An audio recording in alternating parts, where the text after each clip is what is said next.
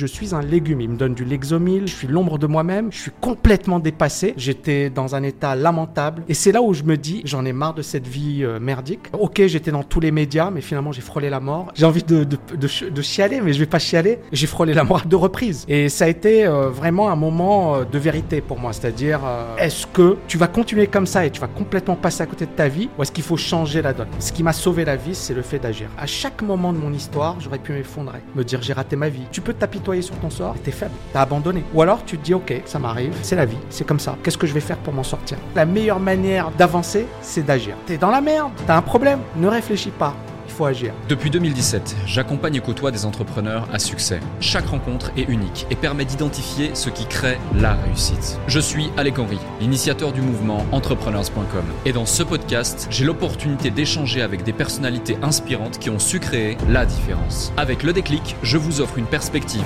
unique afin que vous puissiez à votre tour faire la différence. Salut Tami. Salut Alec. Comment tu vas? Très bien. Eh, ça me fait super plaisir que tu sois ici ton énergie est contagieuse et euh, j'ai hâte de vivre cet épisode avec toi. Bon, on y va. On y va. On va te présenter pour celles et ceux qui peut-être ne t'ont pas encore déjà vu ou ne te connaissent pas encore. Tami, auteur best-seller, plusieurs best-sellers dans le domaine de la finance et aussi dans le domaine de la liberté financière en général, avec notamment Agir. En tout, c'est plus de 100 000 livres vendus, c'est mmh. incroyable. Fondateur de la TKL, dans le but de démocratiser la liberté financière. C'est l'école numéro 1 en francophonie pour démocratiser la liberté financière. Ça fait depuis 2010 que tu as créé la TKL.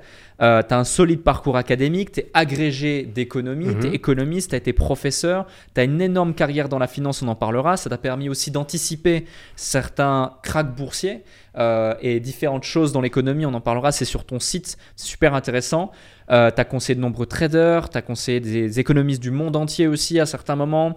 Euh, tu as aussi été professeur en économie et en finance. Tu as, as, eu une présence dans tous les médias économiques grâce notamment à tes livres. Et puis aujourd'hui, c'est pour ça que je disais, la plupart des gens, je pense, te connaissent. Tu as plus de 600 000 personnes qui te suivent sur tes réseaux sociaux confondus. Tu es une figure emblématique de la finance et euh, du web euh, aujourd'hui euh, en francophonie. Donc ça me fait super plaisir de t'avoir ici. Puis en plus, on se connaît depuis des années. Je t'ai vu évoluer, tu m'as vu évoluer. je t'ai vu découvrir un peu aussi en tout cas grandir dans le monde du business en ligne. parce que moi, je te connais depuis 2013-2014. C'est fou. Je hein. regardais tes vidéos et je me dis, waouh, c'est dingue, ça fait 10 ans. C'est incroyable. Je prends un sacré coup de vie en disant ça, tu vois. et, du coup, voilà, et j'ai envie de rentrer dans le vif du sujet. On y va. Tu en parles souvent. En 2009, euh, il y a un déclic mhm. qui se passe dans ta vie. Est-ce que mhm. tu peux nous en parler? Ok. Euh, disons que. Euh, bon, je frôle la mort juste pour qu'on aille droit au, but, je frôle la mort en 2009. Et euh, ça a été un déclic pour moi au sens où euh, bah, j'ai bossé dur toute ma vie. C'est-à-dire, j'ai fait des études, mm. euh, j'ai fait ce qu'on m'a demandé de faire, c'est-à-dire métro, boulot, dodo. Tu fais de bonnes études, tu as un parcours d'excellence. Il y a ce système de la méritocratie. Et ce système de la méritocratie va te permettre effectivement d'accéder au plus haut niveau.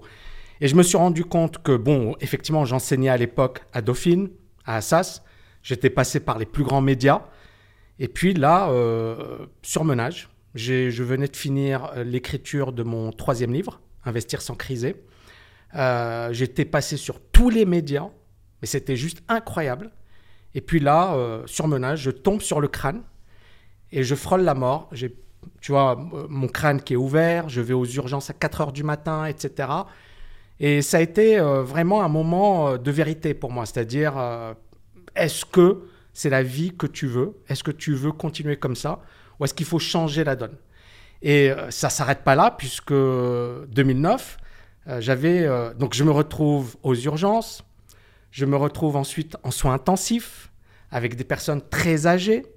Je me retrouve avec un médecin cardiologue qui m'annonce que j'ai une maladie congénitale, que j'ai une, une arythmie cardiaque, c'est-à-dire que ton cœur il va battre très très très fort et puis à un certain moment, tu vois, il va, il va ralentir et c'est dangereux.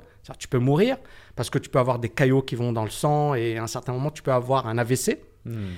Et donc là, je suis euh, déjà, euh, tu vois, je frôle la mort, je suis dans un état lamentable. Et, euh, et quand le médecin me l'annonce, tu vois, il, il me l'annonce, je suis dans une chambre, donc soins intensifs, il y a plein de personnes âgées. Et il part, il me l'annonce et il part. Et moi, je chiale ça, je chiale pas beaucoup. Je suis un gars qui est costaud. J'ai passé plein de période difficile dans ma vie. Et là, je chiale. Et je comprends pas pourquoi, mais je chiale parce que le mec, en fait, il m'annonce un truc, je sais même pas ce que c'est. J'en avais jamais entendu parler. Il se casse. Et là, je me retrouve avec des personnes âgées, etc. Et je me dis, euh, mais qu'est-ce qui va m'arriver? Hmm. Ensuite, je suis dans une chambre d'hôpital, dans une clinique. Il y a une personne qui, divague le soir, qui commence à dire oui, on va me kidnapper, on va me voler. Et moi là, je suis, tu vois, déjà, je, viens, de frôler la mort, je suis dans une situation bizarre. Et là, euh, je, suis à côté d'une personne qui divague complètement. Et puis, euh, voilà, je me dis, voilà, il me faut des vacances, il me faut me reposer, etc. Et J'avais réservé un billet pour le Mexique euh, avant, avant cet accident. Je demande au médecin, voilà, est-ce que je peux aller au Mexique? Il me dit, aucun souci, vous pouvez aller au Mexique. Je dis, bon, j'ai payé 2000 balles, 3000 balles, pour moi c'était énorme, c'était un mois de salaire, il faut que j'y aille au Mexique. Bon, je viens de frôler la mort, mais il faut que j'y aille au Mexique. Et j'appelle mon cousin qui est cardiologue, il me dit, n'y va pas, ça va être chaud, n'y va pas. Tu viens de sortir d'un truc, je me dis quand même, je vais y aller. J'y vais, et en fait là c'est terrible. C'est-à-dire, dès que j'arrive, euh, j'ai une quasi hémiplégie, c'est-à-dire euh, le côté, euh, je pense, euh, gauche qui est paralysé. Euh, J'arrive pas à dormir. Je vais aux urgences au Mexique, sauf qu'au Mexique, c'est pas la France. Donc, on me demande déjà 1000 dollars direct. Ensuite, les gars, ils me font attendre 3-4 heures et j'ai l'impression que ma tête va exploser. J'ai jamais ressenti ça et je me dis, je vais mourir au Mexique. Et puis, le reste du séjour, 15 jours, je, je reste à l'hôpital. Donc, tu vois, j'ai premier épisode, puis le deuxième épisode au Mexique. Et donc, ensuite, je rentre en France. Je sais pas comment j'arrive à rentrer, mais je rentre en France. Je vais encore aux urgences. Et là, je me dis, c'est vraiment trop, tu vois, c'est première fois, mais là, la deuxième fois, et là, c'est vraiment, vraiment catastrophique. Et je suis un légume. Il me donne du Lexomil. Tu vois, moi, je suis quelqu'un de dynamique, etc. Mais là, je suis plus du tout dynamique, quoi. Je suis l'ombre de moi-même. Je suis complètement dépassé. Et c'est là où je me dis, mais en fait, soit t'as- t'as- tu vas continuer comme ça et tu vas complètement passer à côté de ta vie, euh, soit tu fais quelque chose. Au même moment, puisque, voilà, mon ex-femme m'annonce qu'elle va quitter Paris pour, euh, pour Nice, ou la Côte d'Azur. Et là, en fait, je me dis, il faut que je fasse quelque chose. Et c'est là où je vais rentrer au Maroc, proche de mes parents. Je vais me rapprocher de mes parents, que je n'avais pas vus pendant pas mal de temps, que je voyais très, très, très rarement. Et, et c'est là où je vais, pour la première fois depuis de nombreuses années, retrouver le sourire, retrouver la joie de vivre. Et c'est là où je crée la TKL. C'est c'est ce moment-là bien précis où tu vois, il y a plein de choses qui se passent dans ma vie. Et j'aurais pu effectivement me dire euh, j'abandonne ou je trouve un job pépère, etc. Et c'est ce moment-là bien précis où euh, finalement euh, bah, je crée la TKL, je rentre au Maroc, je me rapproche de mes parents, je commence à développer le truc. Tu parlais de voilà 2013, donc 2010 je démarre, puis ça commence doucement parce que c'est la préhistoire dans le business sur Internet. Puis petit à petit, je commence à développer le truc, etc. Mais rien, tu vois, c'est pas. Et je me dis, voilà, avec mon CV, avec mon bagage, avec mon passe, qu'est-ce que je fous? Pourquoi je fais ça? Et à un certain moment, il y a une petite voix qui me disait, c'est, l'avenir. C'est-à-dire, j'ai enseigné dans les meilleures universités et je savais que en ligne, euh, tu pouvais apporter la meilleure expérience aux étudiants sans qu'ils aient à débourser. Bon, je pense qu'un master en finance aujourd'hui, c'est 15 000 balles, 20 000 balles. Moi, j'ai des étudiants qui ont fait le, euh, l'executive MBA de HEC, c'est 100 000 balles. Tu vois, tu peux offrir la meilleure expérience possible à un prix exceptionnel, et c'est ce que j'ai fait. Et puis, voilà, euh, euh, ça se passe bien, mais pas, pas extraordinaire. À un certain moment, j'ai- je suis sur le point de- d'arrêter. On est en quelle année là 2012. 2012, ok. Deux ans après avoir lancé. Deux ans après. Euh, autre point important, c'est qu'en 2012, donc je t'ai parlé de l'arythmie cardiaque. Et cette arythmie cardiaque, euh, ben, elle est toujours là. hein. C'est-à-dire, j'ai toujours mon cœur qui bat de manière irrégulière. euh, C'est-à-dire, j'arrive pas à dormir, euh, je suis pas bien, euh, je suis fatigué. Et puis, j'ai peur. C'est-à-dire, tu vois, j'arrive pas à dormir parce que je me dis, euh, je peux, je peux, je peux, ne- je peux- il est Je possible que je, que je, que je, ne me réveille pas. Et, et là, je vais voir des cardiologues, etc. Ils me disent, voilà, il vaut mieux te faire traiter. Et c'est ce que je vais faire. Donc, je vais me faire traiter en 2012. Donc, 2012, il y a beaucoup de choses qui vont se passer dans ma vie. 2012, c'est le moment où je me dis, ça passe ou ça casse pour la TKL. Soit ça cartonne, soit j'arrête. Donc, je fais un lancement, ça cartonne. Je vais me faire opérer. Donc, je vais me faire opérer en France, dans une clinique. Euh, ça se passe bien. 2012, c'est également l'année où mon père va mourir. Donc 2012, il se passe plein de choses. 2012, c'est l'année où je me dis, ça passe ou ça casse. Ça, c'est passé. C'est l'année également où je me fais opérer, donc je règle ce problème de santé qui était quand même important. Et depuis, ça se passe super bien. Tu vois, c'est très important. Et puis 2012, c'est l'année où mon père, finalement, j'étais séparé de lui, je ne l'ai pas vu, je n'ai pas profité de lui. Euh, bah, il décède cette année. Euh, tu vois, il a atteint d'une maladie très grave. Et, euh, et, ça a été effectivement le moment où je me suis dit, waouh, la vie est courte. Quoi. Tu vois, hmm. ça, on, peut, on peut mourir du jour au lendemain. mais pour revenir à 2009, parce que la, question c'est quel était le déclic, le déclic, ça a été, j'ai bossé toute ma vie comme un acharné. Euh, j'ai, euh, tu vois, j'ai pas profité de mes parents. Euh, j'ai eu, bon, j'ai passé des concours, des diplômes, etc. Et je pensais avoir le parcours, tu vois, quand tu passes à la télé, tu es agrégé d'économie en France, tu as écrit des bouquins. Normalement, tu as réussi. Et j'avais l'impression d'avoir complètement raté ma vie. Et c'est là où je me suis dit, c'est pas la vie que je veux. Et quand je, je, bon, je suis rentré au Maroc, déjà, ça a été extraordinaire. Mais après, la TKL, ça a été pour moi, voilà, une manière de m'exprimer, une manière d'apporter de la valeur, une manière d'être moi-même. Parce que à l'université, je me sentais à l'étroit. Quand je bossais dans des boîtes, je me sentais pas à l'aise. Je sentais toujours que je n'étais pas moi-même. Hmm. Quand j'ai créé la TKL, alors là, ça a été la libération. C'est-à-dire, bah, tu l'as vu, il y a 2600 vidéos sur ma chaîne YouTube. Il y a des, milliers et des milliers d'étudiants. Il y a eu un impact considérable. Tu vois, on parlait tout à l'heure euh, du podcast et Yomi qui me dit je te, je te suis depuis 2013. C'est incroyable le nombre qui ont suivi cette chaîne YouTube. Et ça, c'est quelque chose que j'aurais jamais pu faire si j'étais resté prof, si j'avais voilà, si j'avais été trader ou j'aurais jamais pu faire ça. Donc ça m'a permis d'être moi-même, de me libérer, de faire des choses incroyables. Parce que hmm. jamais j'aurais pu euh, croire euh, être capable de faire ça. Complètement. Euh, dans ta vie, tu as, as, eu des hauts, tu as eu des bas, mais tu as surtout un truc, c'est cette énergie. Cette énergie qui est contagieuse, cette énergie que tu as en toi. Euh, d'où elle te vient? Parce que tu as quand même eu un parcours assez extraordinaire. Tu viens du Maroc, tu arrives en France, euh, c'est la galère. Après, tu dois faire des choix. Euh, ton fils, Londres, les opportunités. Après, tu as l'agrégation d'économie. C'est très compliqué. C'est un des concours, pour ceux qui ne le savent pas, les, plus durs en France, clairement. la première fois, euh, ça passe pas forcément, sauf erreur de ma part. Tu le refais une deuxième fois, ça passe enfin. Tu te dis limite, mais comment c'est passé C'est pas possible. Puis après, il y a encore ce challenge en 2009. Euh, il y a eu d'autres challenges en 2012, il y a eu d'autres challenges encore, j'imagine. Mmh, mmh. Et euh, finalement, tu es toujours là, avec toujours la même énergie, encore plus à chaque fois. Tu vas chercher des résultats encore plus grands. On va en parler après des, des, résultats, des achievements, des choses extraordinaires que tu as pu faire et surtout aussi pour les gens. Mhm. C'est des milliers, des dizaines de milliers de personnes qui sont passées par tes programmes, des centaines de milliers de personnes qui te suivent. Il y a, y a, y a aussi un, un fait d'armes qu'on peut citer qui est juste extraordinaire. C'est à plus de 3300 avis Trustpilot. 5 étoiles, 97%. J'ai vu ça sur ton site, je suis allé sur Trustpilot, j'y croyais pas. J'ai vu le Trustpilot, j'ai dit, mais c'est incroyable. Et ayant connu et connaissant, ayant vu aussi tes programmes, je sais le niveau d'excellence et d'exigence et de perfectionnisme qu'il y a dans tes programmes. Donc, pour quelqu'un qui l'a vu, qui l'a vécu, qui a eu des gens autour de lui qui ont acheté tes programmes, etc., c'est quelque chose qui fait du sens. C'est du bon sens de voir ce type de, témoignages et de résultats. Mais pour la plupart des acteurs du marché de l'infoprenariat en France, euh, bah, c'est pas, pas quelque chose d'anodin du tout. Et je pense que c'est ça, en fait. C'est que tu considères pas des formations comme étant des formations d'infopreneurs, tu considères limite tes formations comme, comme étant des cursus académiques extrêmement poussés. Et c'est ça qui fait ta force aussi. Mais c'est pas ma question. Ma question, c'est d'où tu te viens cette force, cette puissance, cette énergie qui est en toi depuis euh, toutes ces années? Déjà, j'ai eu un parcours très difficile. C'est-à-dire, j'arrive du Maroc, euh, j'arrive en France. Bon, bah, c'est pas évident parce que tu es étranger. Euh, tu es étranger, t'as pas tes marques, t'as pas, pas ta famille. Hmm.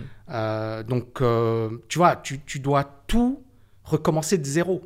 Tes amis, tu les laisses derrière toi, ta famille, tu la laisses derrière toi. Ouais tu arrives, on va pas forcément t'accueillir les, bras ouverts. C'est-à-dire que tu arrives, tu sais que tu vas devoir bosser plus que les autres. Et donc ce parcours fait que j'ai fait plein de petits boulots. J'ai eu plein de galères. Hmm. J'ai eu, tu vois, j'ai fait la plonge, j'ai livreur de pizza, euh, tu vois, la cueillette de pommes, j'ai vendu des beignets sur la plage. C'est-à-dire tous les petits jobs possibles et inimaginables, je les ai faits. J'ai également, tu vois, quand je suis arrivé à Paris, j'avais pas de logement. Je suis arrivé, euh, j'ai un pote qui m'a dit Tami, je vais t'héberger. Bon, il avait une petite chambre de bonne, hein, ridicule. Il m'a dit, je vais t'héberger. Au bout d'une semaine, il m'a dit, non, mais Tami, tu sais, franchement, je peux pas. je peux le comprendre. Mais il m'a mis dans la merde. C'est-à-dire que moi, je m'attendais à être hébergé. Finalement, je me retrouve quasiment à la rue. Et Paris, c'est galère. C'est-à-dire, si t'as pas tes parents, t'as pas une caution, t'as pas. En fait, c'est super dur. Les gens n'imaginent pas. Donc, la galère d'un d'un étudiant originaire de- du Maroc qui, qui doit faire, euh, tu vois, à sa place, qui doit réussir. Et, et- et- et encore une fois, et Paris, moi j'ai, démarré par une petite ville de province et c'était génial, Limoges. C'était génial parce que finalement, les gens sont accueillants. etc. Mais Paris, c'est la jungle. Hmm. Tu arrives, Paris, il n'y a personne qui va te, te faire de cadeaux. Donc en plus, j'étais à Assas, c'est une, une université où c'est euh, très 16e, etc. Donc c'est la, la, la, la grande société. Et donc pour eux, tu vois, j'étais personne. Et, et donc pour moi, toutes ces expériences, tous ces échecs, toutes ces galères font qu'aujourd'hui, tu vois, les gens, ils vont considérer le- leur réussite comme normale. Moi, je me dis, mais j'ai une chance de malade, tu vois, d'avoir réussi, d'avoir atteint mes objectifs, de vivre la vie que je vis. Attends, mais c'est un truc de ouf. Tu vois, les gens ne réalisent pas, premièrement. Deuxièmement, c'est ma nature. Tu vois, je suis quelqu'un d'optimiste. Et je pense que si j'étais pas quelqu'un d'optimiste, si j'étais pas quelqu'un de combatif, j'aurais pas eu ce parcours. Donc, je suis quelqu'un également qui a euh, cette capacité de travail. J'ai une énorme capacité. de- Je suis un gros bosseur. Hmm. C'est-à-dire, je peux bosser 7 jours sur 7.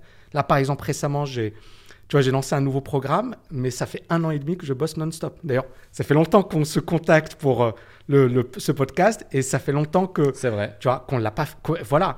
Et pourquoi? Parce que j'étais totalement focus. Hmm. J'étais totalement focus. Et, et donc, en fait, il y a, y a vraiment cette, euh, tu vois, cette capacité à me dire, OK, j'ai une énorme chance. Deuxièmement, il y a deux manières de voir le monde. Il y a, t'es positif ou t'es négatif. Il y a beaucoup trop de personnes négatives. Tu le vois sur les réseaux sociaux. Clairement. Tu le vois, la théorie du complot. Je, je ne dis pas, tu vois, beaucoup de gens, même des gens influents, même des gens qui ont réussi parlent de théorie du complot.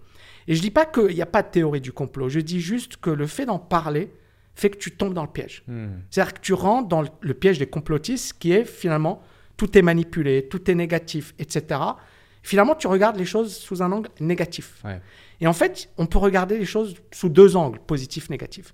Et moi, je préfère regarder les choses de manière positive. C'est-à-dire, il y a toujours des choses positives, il y a toujours des... euh, des- un- un- un- un- tu vois, on peut toujours se plaindre, etc. Mais il y a pire. On est à Dubaï, on voit qu'il y a des gens qui viennent du monde entier, on voit qu'il y a des gens qui nourrissent des familles, on voit des chauffeurs de taxi qui ont leurs femmes, leurs mères, leurs enfants dans leur pays, et ils bossent, et ils, sont, ils ont la joie de vivre, et nous, on n'a pas le droit, et je dirais même, le, tu vois, on ne peut pas se permettre de ne pas être content, parce qu'on a une énorme chance par rapport à l'immense majorité de la population. Donc ça, je le sais, tu vois. Donc ce qui fait que moi, j'éprouve énormément de gratitude. Donc, ce qui fait que beaucoup de gens ne comprennent pas. Tu vois, Ah, pourquoi tu es tout le temps content Pourquoi Et pourquoi pas? Tu vois, et c'est une autre manière de regarder le monde, c'est une autre manière d'aborder le monde. C'est pourquoi être triste? Pourquoi Tu vois, tu as la chance de vivre, tu as la chance d'avoir une famille. Moi, j'ai des enfants. tu as la chance d'être bien financièrement. Tu as la chance d'avoir la santé. Tu as la chance de, tu vois, de, de, de- d'avoir la possibilité de dire, moi aujourd'hui, si je veux arrêter de travailler, je peux arrêter de travailler. Tu as cette chance et tu vas te plaindre. Hmm. C'est inacceptable. Donc, tu vois, et il y a tellement de gens qui souffrent. Et je pense que peut-être c'est le fait d'avoir galéré, c'est le fait d'avoir souffert, c'est le fait d'être passé par ces moments difficiles qui fait que je regarde le monde différemment. Et, je le dis parce que j'ai pas toujours été comme ça. Il y a- encore une fois, j'ai fait des études.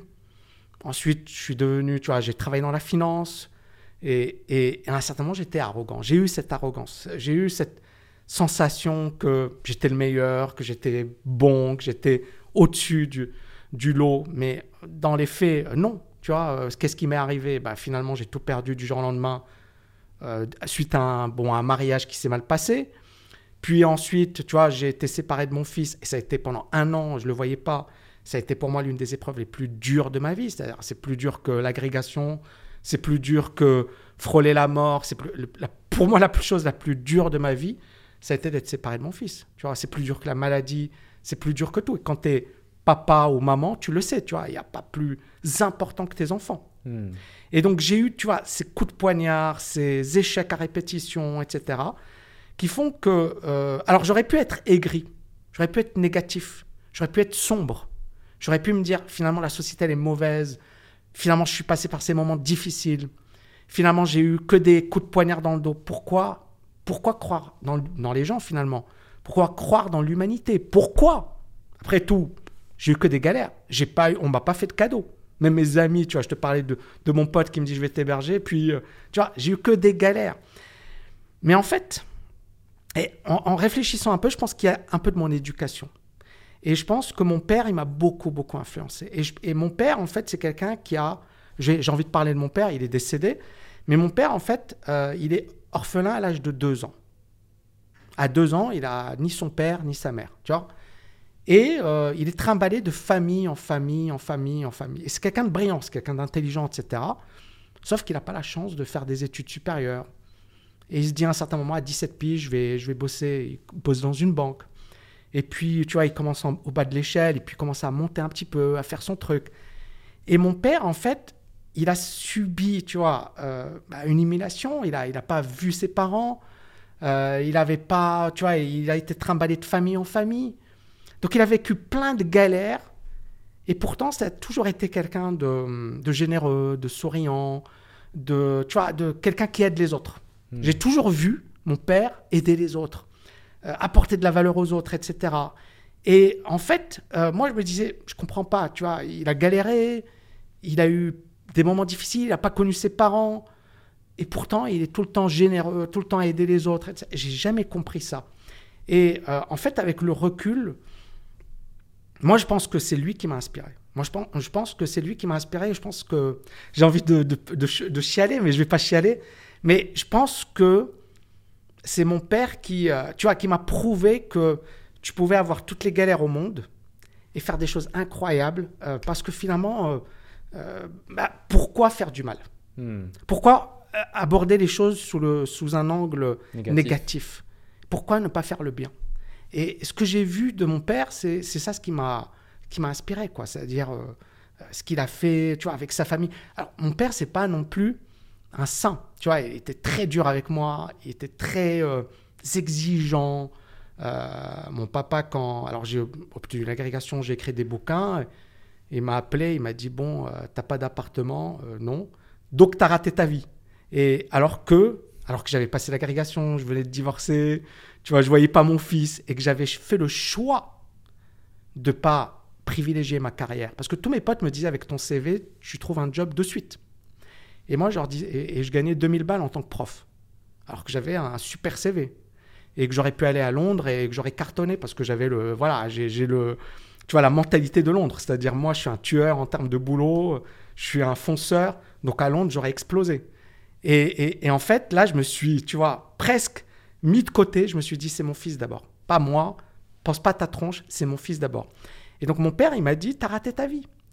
Et là, je me souviens euh, que je lui ai dit, euh, je te permets pas de dire ça. Parce que ce que j'ai fait, tu vois, c'est pour mon fils. Et euh, voilà, je, je- je me suis battu toute ma vie. J'ai pas arrêté. Ne- Je te permets pas de me dire que j'ai raté ma vie. Et je lui ai dit, le jour où je vais vouloir réussir, je vais réussir. Et justement, Hmm. euh, ce qui est incroyable, c'est que j'ai réussi. J'ai réussi au-delà de mes espérances, au-delà de ses espérances.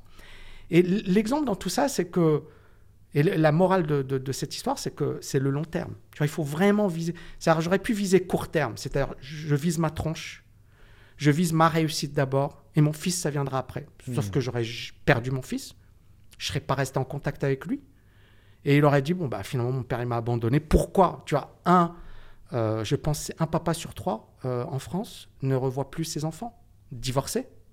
C'est un papa sur trois. 33% de papas en France ne revoient plus leurs enfants. C'est juste, les, les chiffres sont catastrophiques.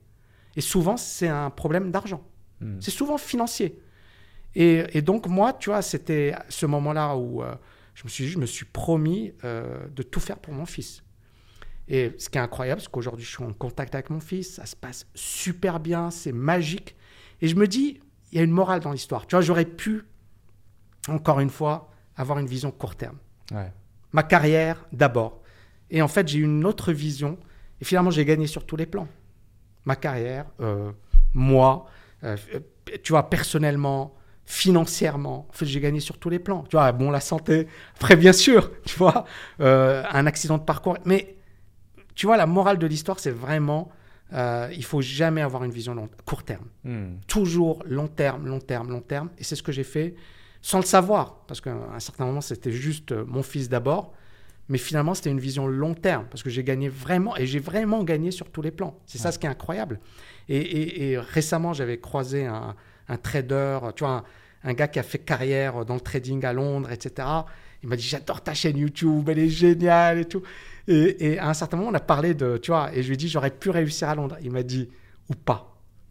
Et, peut-être que là, ce que tu as eu comme parcours, en fait, tu l'aurais jamais eu si tu étais resté à Londres. Tu n'aurais jamais eu ça. Finalement, tous ces échecs ont fait que je suis devenu la personne que je suis devenu. Quoi. Et après, bon, là, voilà, je suis pas parfait. Tu vois, on a tous euh, nos, nos faiblesses, mais, euh, mais c'est incroyable. C'est-à-dire de, de- de- d'où je viens et le parcours euh, réalisé. Clairement. Clairement, félicitations pour ça déjà et merci pour ce partage.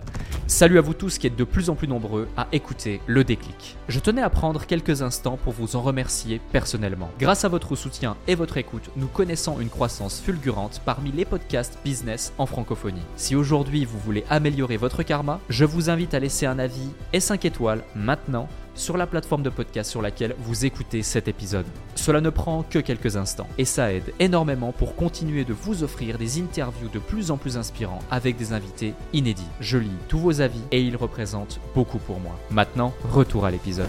Un autre point, c'est en 2010, quand tu crées justement euh, la TKL, Hmm. est-ce qu'un seul instant, tu peux t'imaginer ce que va devenir la TKL 10 ans, 15 ans plus tard, presque 15 ans plus tard Ouais. Ça, C'est c'est assez dingue d'une part, et surtout, tu es quelqu'un de très pragmatique Mhm. qui pose des objectifs, et qu'une fois que l'objectif est clair, tu vas te donner, tu es un gros bosseur, ça c'est Mhm. clair. Euh, mais là, du coup, tu vois, tu te lances dans l'inconnu. Euh, et d'une part, l'inconnu entrepreneurial, d'autre part, l'inconnu du business en ligne, Mhm. qui est en 2010, on repose Mhm. le cadre, ça n'existe pas, Ça il y a pas. quasi rien, même aux États-Unis, c'est Mhm. le néant quasi complet.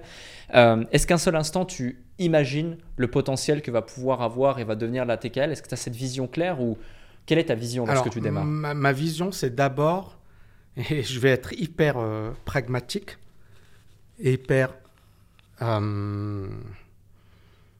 comment dirais-je, euh, ouais, direct. Euh, en fait, j'imagine même rien du tout. C'est-à-dire, moi, en fait, je rentre au Maroc, c'est juste que je veux vivre normalement. Hmm. Je viens de galérer, je viens de souffrir, je viens d'échapper à la mort.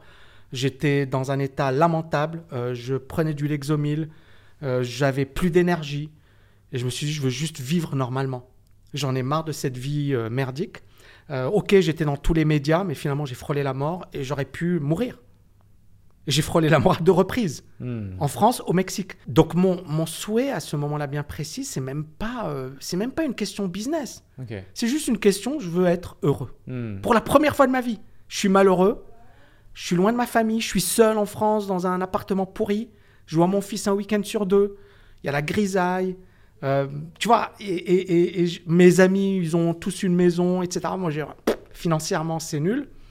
Je sais que j'ai un potentiel, je sais que j'ai j'ai tout ce qu'il faut, mais je réussis pas, tu vois. Et là, en fait, je me dis, mais en fait, je veux même pas réussir. Je veux juste, tu vois, tu vois, c'est-à-dire même cette ambition, je l'avais plus. C'est incroyable. Je rentre au Maroc, c'est bon. Je suis, euh, je suis, c'est plus Tammy Cabage. C'est euh, une loque humaine. C'est-à-dire juste, je vais me refaire, je vais me reconstruire. Et c'est incroyable parce que je le crée parce que je me dis, premièrement, j'ai les compétences. Deuxièmement, je voyais le truc se développer aux États-Unis. Troisièmement, je voulais le faire pour ma première boîte. Tu vois, j'ai bossé pour une boîte, je vais, je vais la donner le nom. Euh, non, je vais pas le donner, mais, mais ma- une, une boîte avec laquelle j'ai bossé en France. Et euh, euh, bon, aujourd'hui, ils sont très très importants. Ils sont un peu partout dans le monde. Ils sont à Londres, à Hong Kong, etc. Et en fait, je leur avais proposé de, créer euh, genre une formation pour nos clients. Et nous, on leur donnait des conseils financiers, etc. Donc, on avait des traders, des gérants, mais également beaucoup de particuliers également. Donc, c'était B2B, B2C. C'est une grosse plateforme.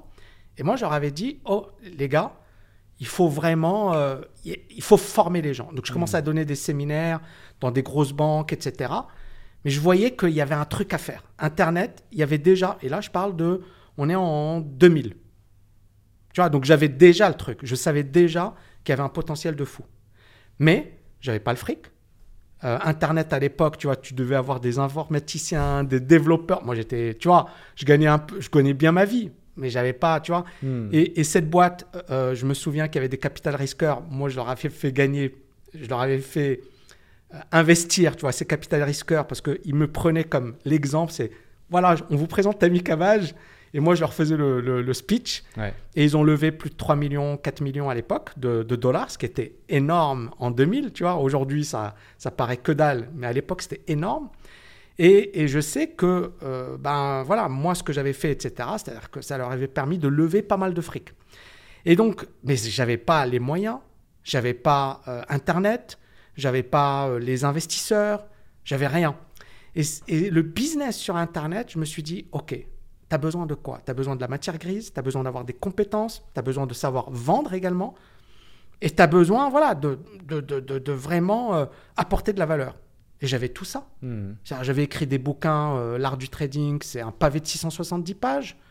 Euh, j'avais enseigné, j'avais une expérience des marchés financiers, j'ai travaillé dans plusieurs institutions. Donc j'avais le côté prof, le côté expert, et puis bien évidemment j'ai développé, et c'est là où on en arrive, hein, le côté marketing que j'avais pas du tout. Hmm. J'étais complètement nul en marketing, je connaissais rien du tout. C'est là où j'ai appris. Je me suis dit, il faut voir les Américains, qu'est-ce qu'ils font? Ouais. Et c'est là où j'ai, tu vois, j'ai appris plein, plein, plein de choses. Mais, encore une fois, euh, moi, j'étais à des années-lumière d'imaginer ce qui allait arriver. Ouais. Mais, justement, je, je développe le truc sans grosse conviction. Je rentre au Maroc, j'en- je, je suis prof. Et c'est juste tranquille, tu vois, je suis tranquille. Je suis en mode, je vais me refaire t- tranquillement, je vais, je vais retrouver mon, mon Une mental. convalescence active. C'est comme une convalescence, voilà. Mm. Et, et une sorte de convalescence. Je me souviens que j'avais fait un deal également avec la, la directrice du, du lycée dans lequel j'enseignais. C'est un, un excellent lycée.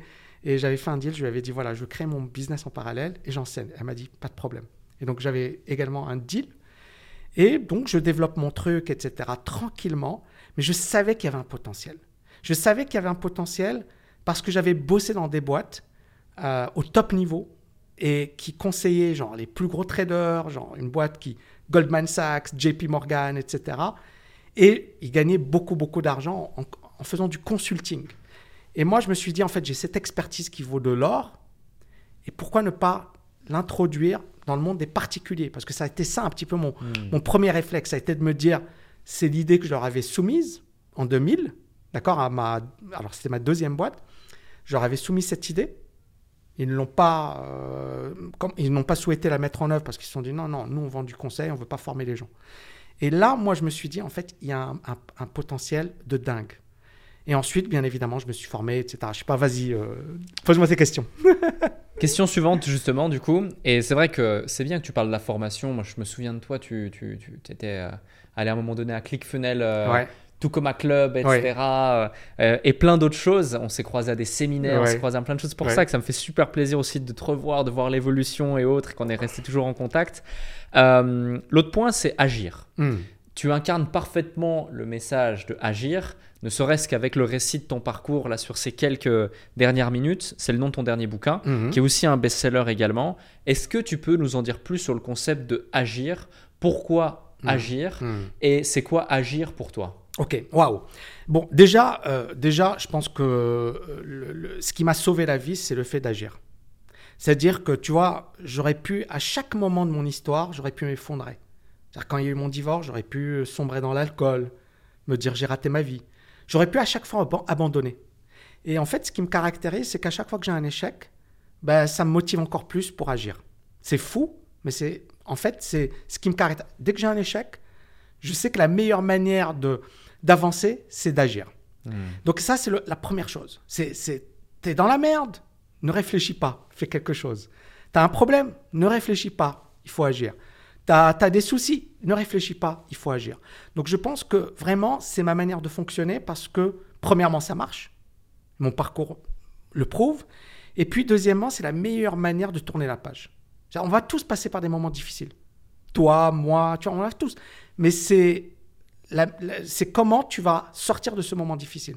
Et donc, tu peux t'apitoyer sur ton sort, l'alcool, la drogue, mais tu es faible. Tu es faible, tu as abandonné. Ou alors, tu te dis, OK, ça m'arrive, c'est c'est la vie, c'est comme ça. Qu'est-ce que je vais faire pour m'en sortir? Donc, ça, c'est le premier point. Ensuite, deuxième point, euh, agir, c'est un acronyme. C'est A pour apprendre. C'est-à-dire, tu parles beaucoup de. Tu, as parlé de ClickFunnels, etc. En fait, qu'est-ce qui m'a permis de cartonner avec la TKL J'ai pas cartonné au niveau des Américains, mais ça va, tu vois. Mais qu'est-ce qui a permis de cartonner? C'est d'apprendre. Hmm. C'est-à-dire que qu'est-ce qui s'est passé? Moi, pendant deux ans, la TKL 2010, 2011, 2000, c'est nul. Il n'y a rien. Tu vois, on fait 20 000 balles, 30 000 balles l'année. Tu vois, il vaut mieux bosser dans, dans, une boîte normale, tu vois. Tu précises l'année, pas par mois. Hein. L'année, l'année. Et, et, là, je me dis, attends, euh, en fait, ça vaut pas le coup, quoi, tu vois. C'est-à-dire, là, c'est pas. Et, et, puis, surtout, avec. C'est-à-dire, je suis pas le mec qui n'avait rien à perdre. J'étais le mec qui avait tout à perdre. C'est-à-dire, il fallait pas que je me loupe, tu vois. Et il fallait pas que je fasse n'importe quoi parce qu'encore une fois, tu vois, je suis quand même suivi. Hmm. Il faut savoir une chose, c'est que, euh, tu vois, quand je suis passé à la télé, ben voilà, j'ai été invité au Conseil d'analyse stratégique. C'est le think tank du Premier ministre. Tu vois, j'ai enseigné dans les universités prestigieuses. J'ai, tu vois, donc j'aurais pu avoir une carrière prestigieuse dans le monde de l'enseignement. Et là, en fait, en prenant ce choix, c'est quelque part une manière de dire, allez vous faire voir. Je tourne la page de ce monde de l'enseignement, je tourne la page de ce monde prestigieux, je tourne la page de ce monde hypocrite. Je rentre dans un monde où on va me taper dessus, mais pour moi, c'est l'avenir. Hmm. D'accord Premièrement. Donc, à partir de là, en fait, pendant deux ans, je vivote. Quoi. C'est pas, premièrement, je m'en fiche, tu vois, j'étais pas en mode. Mais malgré tout, je me dis, il y a un potentiel, mais euh, pour l'instant. Et c'est là où je vois des Américains. Je commençais à étudier les Américains. Euh, Jeff Walker, Brandon Burchard, Brandon Burchard, il a un bouquin qui est excellent, qui parle justement de l'économie de la connaissance, de, de comment enseigner, de comment, tu vois, la notion de tunnel, la notion de lancement, etc. je me dis, waouh, c'est incroyable cette histoire. Mais il faut pas oublier également que ma santé, elle est moyenne. Tu vois, je suis pas en top santé. J'ai toujours mon cœur qui, euh, qui est euh, en arythmie cardiaque. Je je suis pas au top de, de, de mon, tu vois, mon, mon potentiel. Et en fait, ce qui, ce qui se passe, c'est que euh, là, je découvre Brandon Burchard, Jeff Walker. Je découvre, euh, comment il s'appelle, euh, Tim Ferriss. Hmm. Je lis son bouquin en une nuit. Je me dis, en fait, il a tout compris, le mec. C'est-à-dire, il te parle de la muse, d'avoir un, un, actif qui va développer des, revenus passifs. voilà, de, de, de, tu vois, quelle est ton expertise, quelle est... et juste ne perds pas ton temps, tu vois, focalise-toi sur l'essentiel. Et là, je me dis, waouh, c'est énorme. Tu vois, c'est énorme. Et c'est vraiment, pour moi, ça a été un gros, gros, gros point où je me suis dit, ouais, il faut que je, je, bosse sérieusement cette dimension. Un autre point, c'est qu'à l'époque, je, continuais de donner des conférences en France. Euh, tu vois, je t'ai payé pas mal. Je t'ai payé genre 1000 balles, 2000 balles pour une heure de, speech. À l'époque, c'était beaucoup. Aujourd'hui, c'est ridicule pour, pour, moi, mais à l'époque, c'était énorme. Et à un certain moment, j'ai dit non, je ne veux plus. c'était des grosses banques françaises. Je dis, ça ne m'intéresse plus. Pourquoi? Parce que je me suis focalisé sur la tech. Je me dis, hmm. focalise-toi sur la tech. Arrête de, te, de, de, de, travailler pour 1000 balles. Ok, c'est 1000 balles l'heure. Pour beaucoup, c'est un mois de salaire. Mais tu, tu vises petit alors qu'il y a un truc qui est énorme, tu vois, qui est l'Internet, qui est le, le, business en ligne, etc. Donc, tu as, premièrement, je me forme, tu vois, j'apprends, j'élimine mes croyances limitantes. Donc, le A, pour agir, on revient sur agir, le A, c'est apprendre et désapprendre. Tu élimines. Hmm. Et le A, il est énorme. C'est vraiment l'étape numéro une. La base. L'étape numéro deux, le G de gagner plus. C'est-à-dire, tu peux pas. Tu vois, il y a des gens qui me disent Tami, pourquoi tu n'as pas investi en 2009 2009, moi, je voyais qu'on avait un crack. Tu vois, j'étais chaud sur le marché, j'étais haussier, mais j'étais fauché. Qu'est-ce que tu vas investir, même si tu sais qu'il faut investir Tu peux pas investir. On est d'accord tu peux pas investir. Tu n'as mm. pas de fric. Donc, qu'est-ce que tu vas investir si tu n'as pas d'argent? Donc, le G, c'est gagner plus. C'est-à-dire, euh, tu vois, il faut épargner, il faut mettre de l'argent de côté, il faut chercher à gagner plus d'argent. Pourquoi? Parce que c'est un accélérateur de liberté financière. Beaucoup de gens, ils pensent à l'investissement. Et moi, je le dis, hein, je le dis franchement, il y a des gens, il ne faut pas qu'ils rêvent euh, à gagner 10 000, 20 000 balles, 30 000 balles, parce qu'il faut être un tueur en termes de mindset. C'est possible. Mais il faut être un tueur. Mais il faut gagner plus. C'est-à-dire, euh, si tu gagnes 2000 balles, essaie de gagner 3000 balles, essaie de gagner 4000 balles, essaie de gagner 5000 balles, essaie de gagner 10 000 balles. Et tu épargnes. C'est-à-dire, ne dépense pas ton argent dans des conneries. Épargne, épargne, épargne, épargne. On en arrive à la troisième dimension, le I de investir. Et l'investissement, il est méga puissant. Alors, bien, bien sûr, on investit dans nos business, parce que c'est le premier investissement. On investit notre temps. Beaucoup de gens pensent qu'il faut investir de l'argent. Non, il faut investir son temps. Mm. Euh, la TKL, ça m'a demandé un temps fou, une énergie folle. Ça m'a demandé des nuits blanches, ça m'a demandé une concentration, ça m'a demandé de, de me former, d'apprendre, de, de m'améliorer. Ça m'a demandé un temps fou. Donc on investit son temps d'abord. Ensuite, bien évidemment, on investit son argent. Et quand on parlait de gagner plus, le gagner plus, tu peux l'utiliser pour investir en bourse, en immobilier, en crypto, dans sur n'importe quel actif, mais tu peux également investir dans ta formation. Hmm.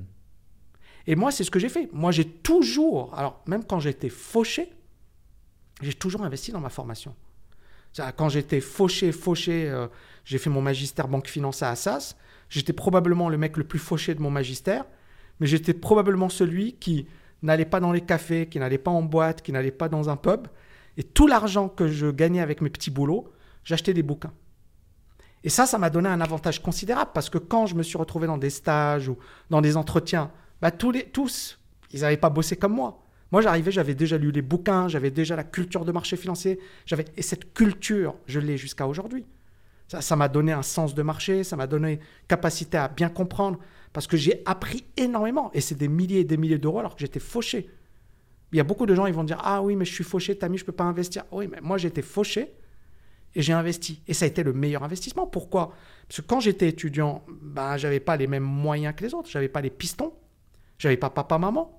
Ça, Il faut comprendre une chose quand j'ai étudié à SAS, euh, les gens genre le papa il est directeur général d'une banque privée, la maman elle est directrice de la communication d'une grosse banque, Hmm. le papa il est PDG d'un golf, le, la maman elle est tu vois. En fait c'était ça, c'était tous ils avaient des parents qui étaient au plus haut niveau. Genre, t'appelais chez, chez le mec, parce qu'il n'y avait pas le téléphone portable, c'était en 97-98, tu tombais sur la gouvernante. Non, monsieur n'est pas là. Donc, c'était des gens avec lesquels j'étudiais. Tu avais un mec qui était assis à côté de moi, genre, il avait un appartement rue de Rivoli à côté de la place Vendôme. Genre, même les cadres supérieurs, ils n'avaient pas ce, ce- Tu vois ce que je veux dire? Hmm. Donc, ils partaient avec un énorme avantage par rapport à moi. Et beaucoup de gens parlent de méritocratie, de la finance. C'est du bullshit. La finance, c'est beaucoup, beaucoup de fils à papa qui vont se coopter. Il faut vraiment le Londres, c'est autre chose. Mais à Paris, c'est beaucoup. Alors, bien sûr, ils vont passer par Polytechnique, HEC. Ça, c'est la, la peinture. Dans les faits, c'est tous les mêmes milieux, même endroit, même lycée. Ils se connaissent tous. Et ça, c'est ce que j'ai constaté. Et c'est là où je me suis dit, moi, je, veux de- moi, je dois réussir. Tu vois, ma, ma mère, elle, elle était dans, elle avait frôlé la mort, elle était dans le coma. Euh, je voyais pas mes parents. Tu vois, je dois réussir. Et pour moi, je voyais que eux, ils avaient un avantage, mais moi, et ça passe- c'est passé par la formation. Hmm. La formation, la formation, la formation. Donc, y investir. Donc, investir ton temps, investir ton argent. Pourquoi? Parce que gagner plus, c'est bien, mais à un certain moment, tu vas être fatigué. Ouais. Tu vas en avoir marre. Tu vas souffrir. Tu vois, on le voit le business en ligne. Il y en a qui cartonnent, il y en a qui euh, ils ont disparu. Pourquoi? Parce que c'est dur. Beaucoup de gens pensent c'est facile, business en ligne. Non, non, il y a une compétition, il y a une concurrence, il y a une exigence. Euh, Aujourd'hui, les étudiants sont de plus en plus exigeants parce qu'ils ont suivi plein de formations. Donc, ils veulent le meilleur, ils veulent un vrai rapport, un retour qualité-prix ou un rapport qualité-prix, un vrai retour sur investissement. Donc, tu dois investir. Pourquoi? Parce que l'investissement, c'est la meilleure manière, finalement, de développer des revenus passifs. Et quand je parle de revenus passifs, beaucoup de gens parlent de, de rêves, etc. En fait, non seulement tu vas développer des revenus pour lesquels tu n'as pas besoin de travailler, ça c'est la première chose, mais deuxièmement, quand tu apprends à investir, quand tu sais comment investir, en fait, tu peux faire des plus-values juste énormes. Hmm. Tu parles de Dubaï. Euh, Dubaï, il y a eu des affaires juste incroyables. Et moi, j'ai investi à Dubaï et je pense que j'aurais dû investir beaucoup, beaucoup plus quand je vois ce que, ce que est devenu Dubaï. Parce qu'à l'époque, personne n'y croyait. mais Ouais. Personne. Je pense même toi, hein, tu ne croyais pas trop. Tu... Parce qu'on en avait parlé.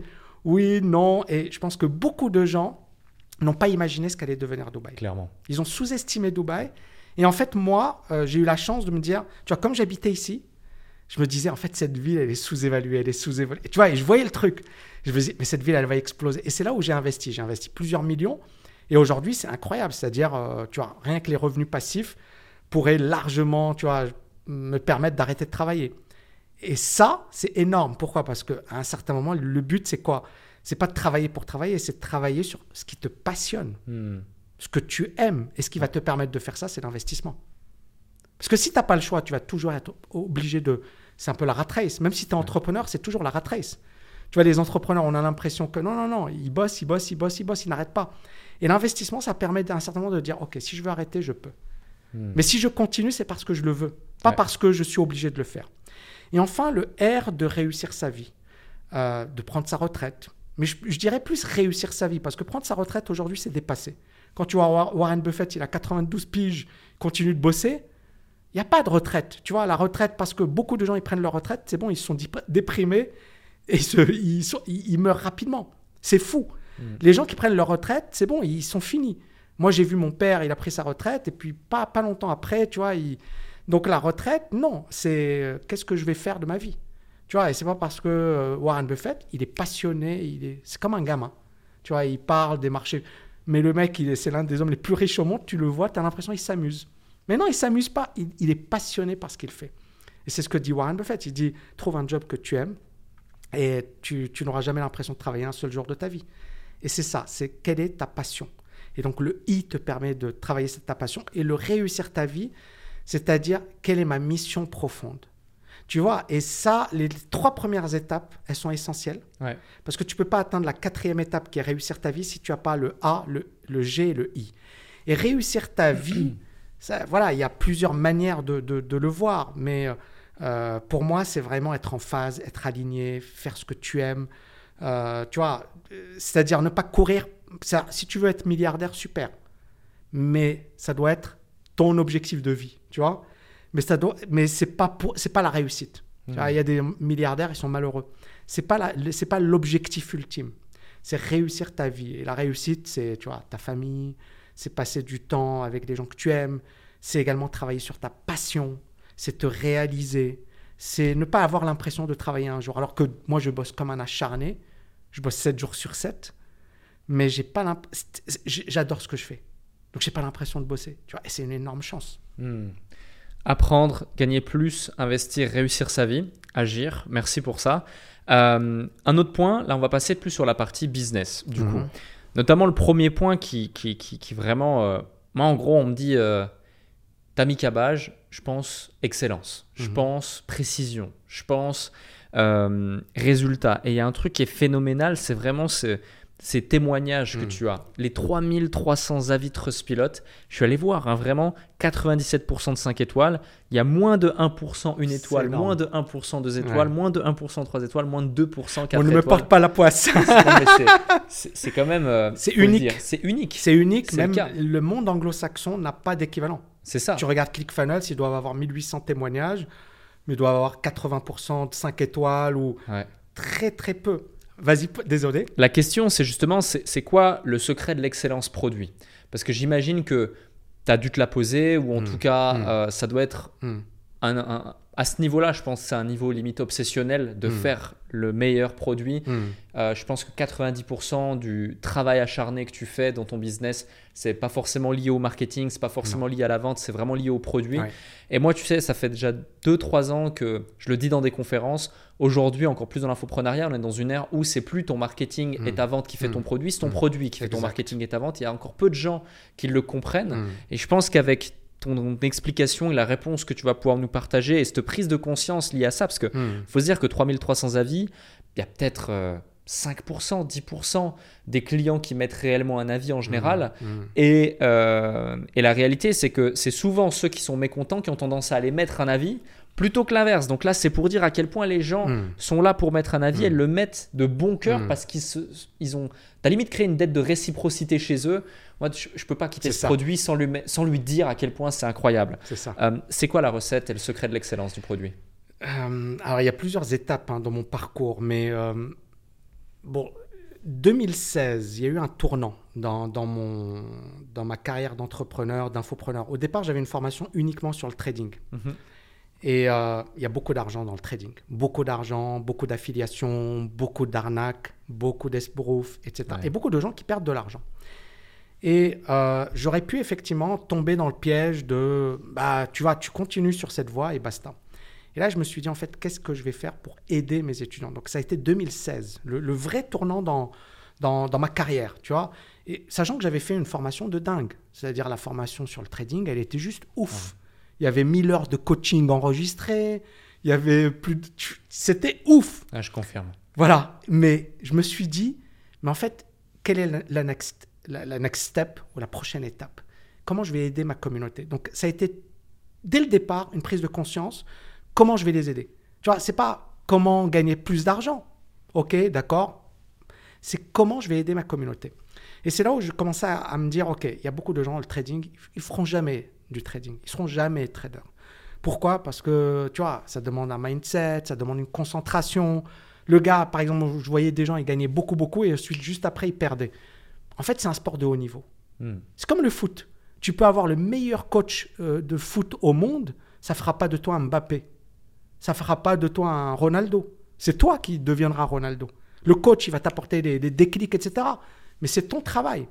Et moi, je me suis dit, en fait, comment je vais faire pour aider ma communauté? Et c'est là où moi, je, tu vois, mon parcours, j'ai commencé à, à réfléchir à comment euh, on peut aujourd'hui atteindre ses objectifs de liberté financière. Quelles sont les principales dimensions pour devenir libre financièrement? Quelles sont les dimensions les plus essentielles pour quelqu'un puisse à un certain moment atteindre ses objectifs, se réaliser, être heureux, etc. Et là, en fait, ça a été un boulot monstre. C'est comme une agrégation, tu vois. Et j'ai créé TKLFA 2016, 2017, presque un an et demi, deux ans de boulot intensif. Et donc là, je me suis formé avec Jack Canfield aux États-Unis, Tony Robbins, tu vois. Et euh, j'ai créé toute une partie sur le mindset. Parce que pour moi, en fait, la partie mindset était très importante. Et qu'est-ce qui m'a donné d'ailleurs l'idée, le déclic? C'est quelqu'un qui m'a dit Tammy, moi je kiffe ce que tu fais, mais j'ai pas envie de faire du trading. J'adore ton optimisme, j'adore ta joie de vivre. J'ai envie que tu m'enseignes le mindset. Et là, je me suis dit, tu vois, il y a un truc à faire. Et donc là, je me suis formé, mais comme pas possible. Et j'ai la chance, tu vois, d'avoir l'agrégation, d'avoir une grosse capacité de travail. Tu vois, donc j'avais déjà cette capacité de travail. Puis mon parcours, tu vois, il y a beaucoup de gens qui disent, oui, euh, je galérais dans ma vie j'ai réussi. Non, moi, c'est pas. Tu vois, genre, pourquoi tu as galéré C'était quoi tes galères? Ouais, mon papa, il n'a pas été sympa avec moi. Tu vois, est-ce que c'est ça une galère? Et tu vois, mon parcours de vie fait que j'ai, en fait, j'ai que galéré dans ma vie. Et donc, quand je parle de mindset, je ne parle pas de quelque chose de théorique, je, parle de concret. Tu vois, je parle de choses que j'ai vécues dans ma chair. Et donc là, j'ai créé un cursus sur le mindset. Et les gens, au départ, ils me disent, ouais, non, mais c'est un truc léger. Et ils ont adoré. Et des gens diplômés des meilleures écoles, de HEC. Mais Tammy, c'est la formation que j'aurais dû suivre. Tu vois, c'est plus de trading, plus de la bourse, plus de... Non, non, c'est le mindset. Ils ont commencé par le mindset.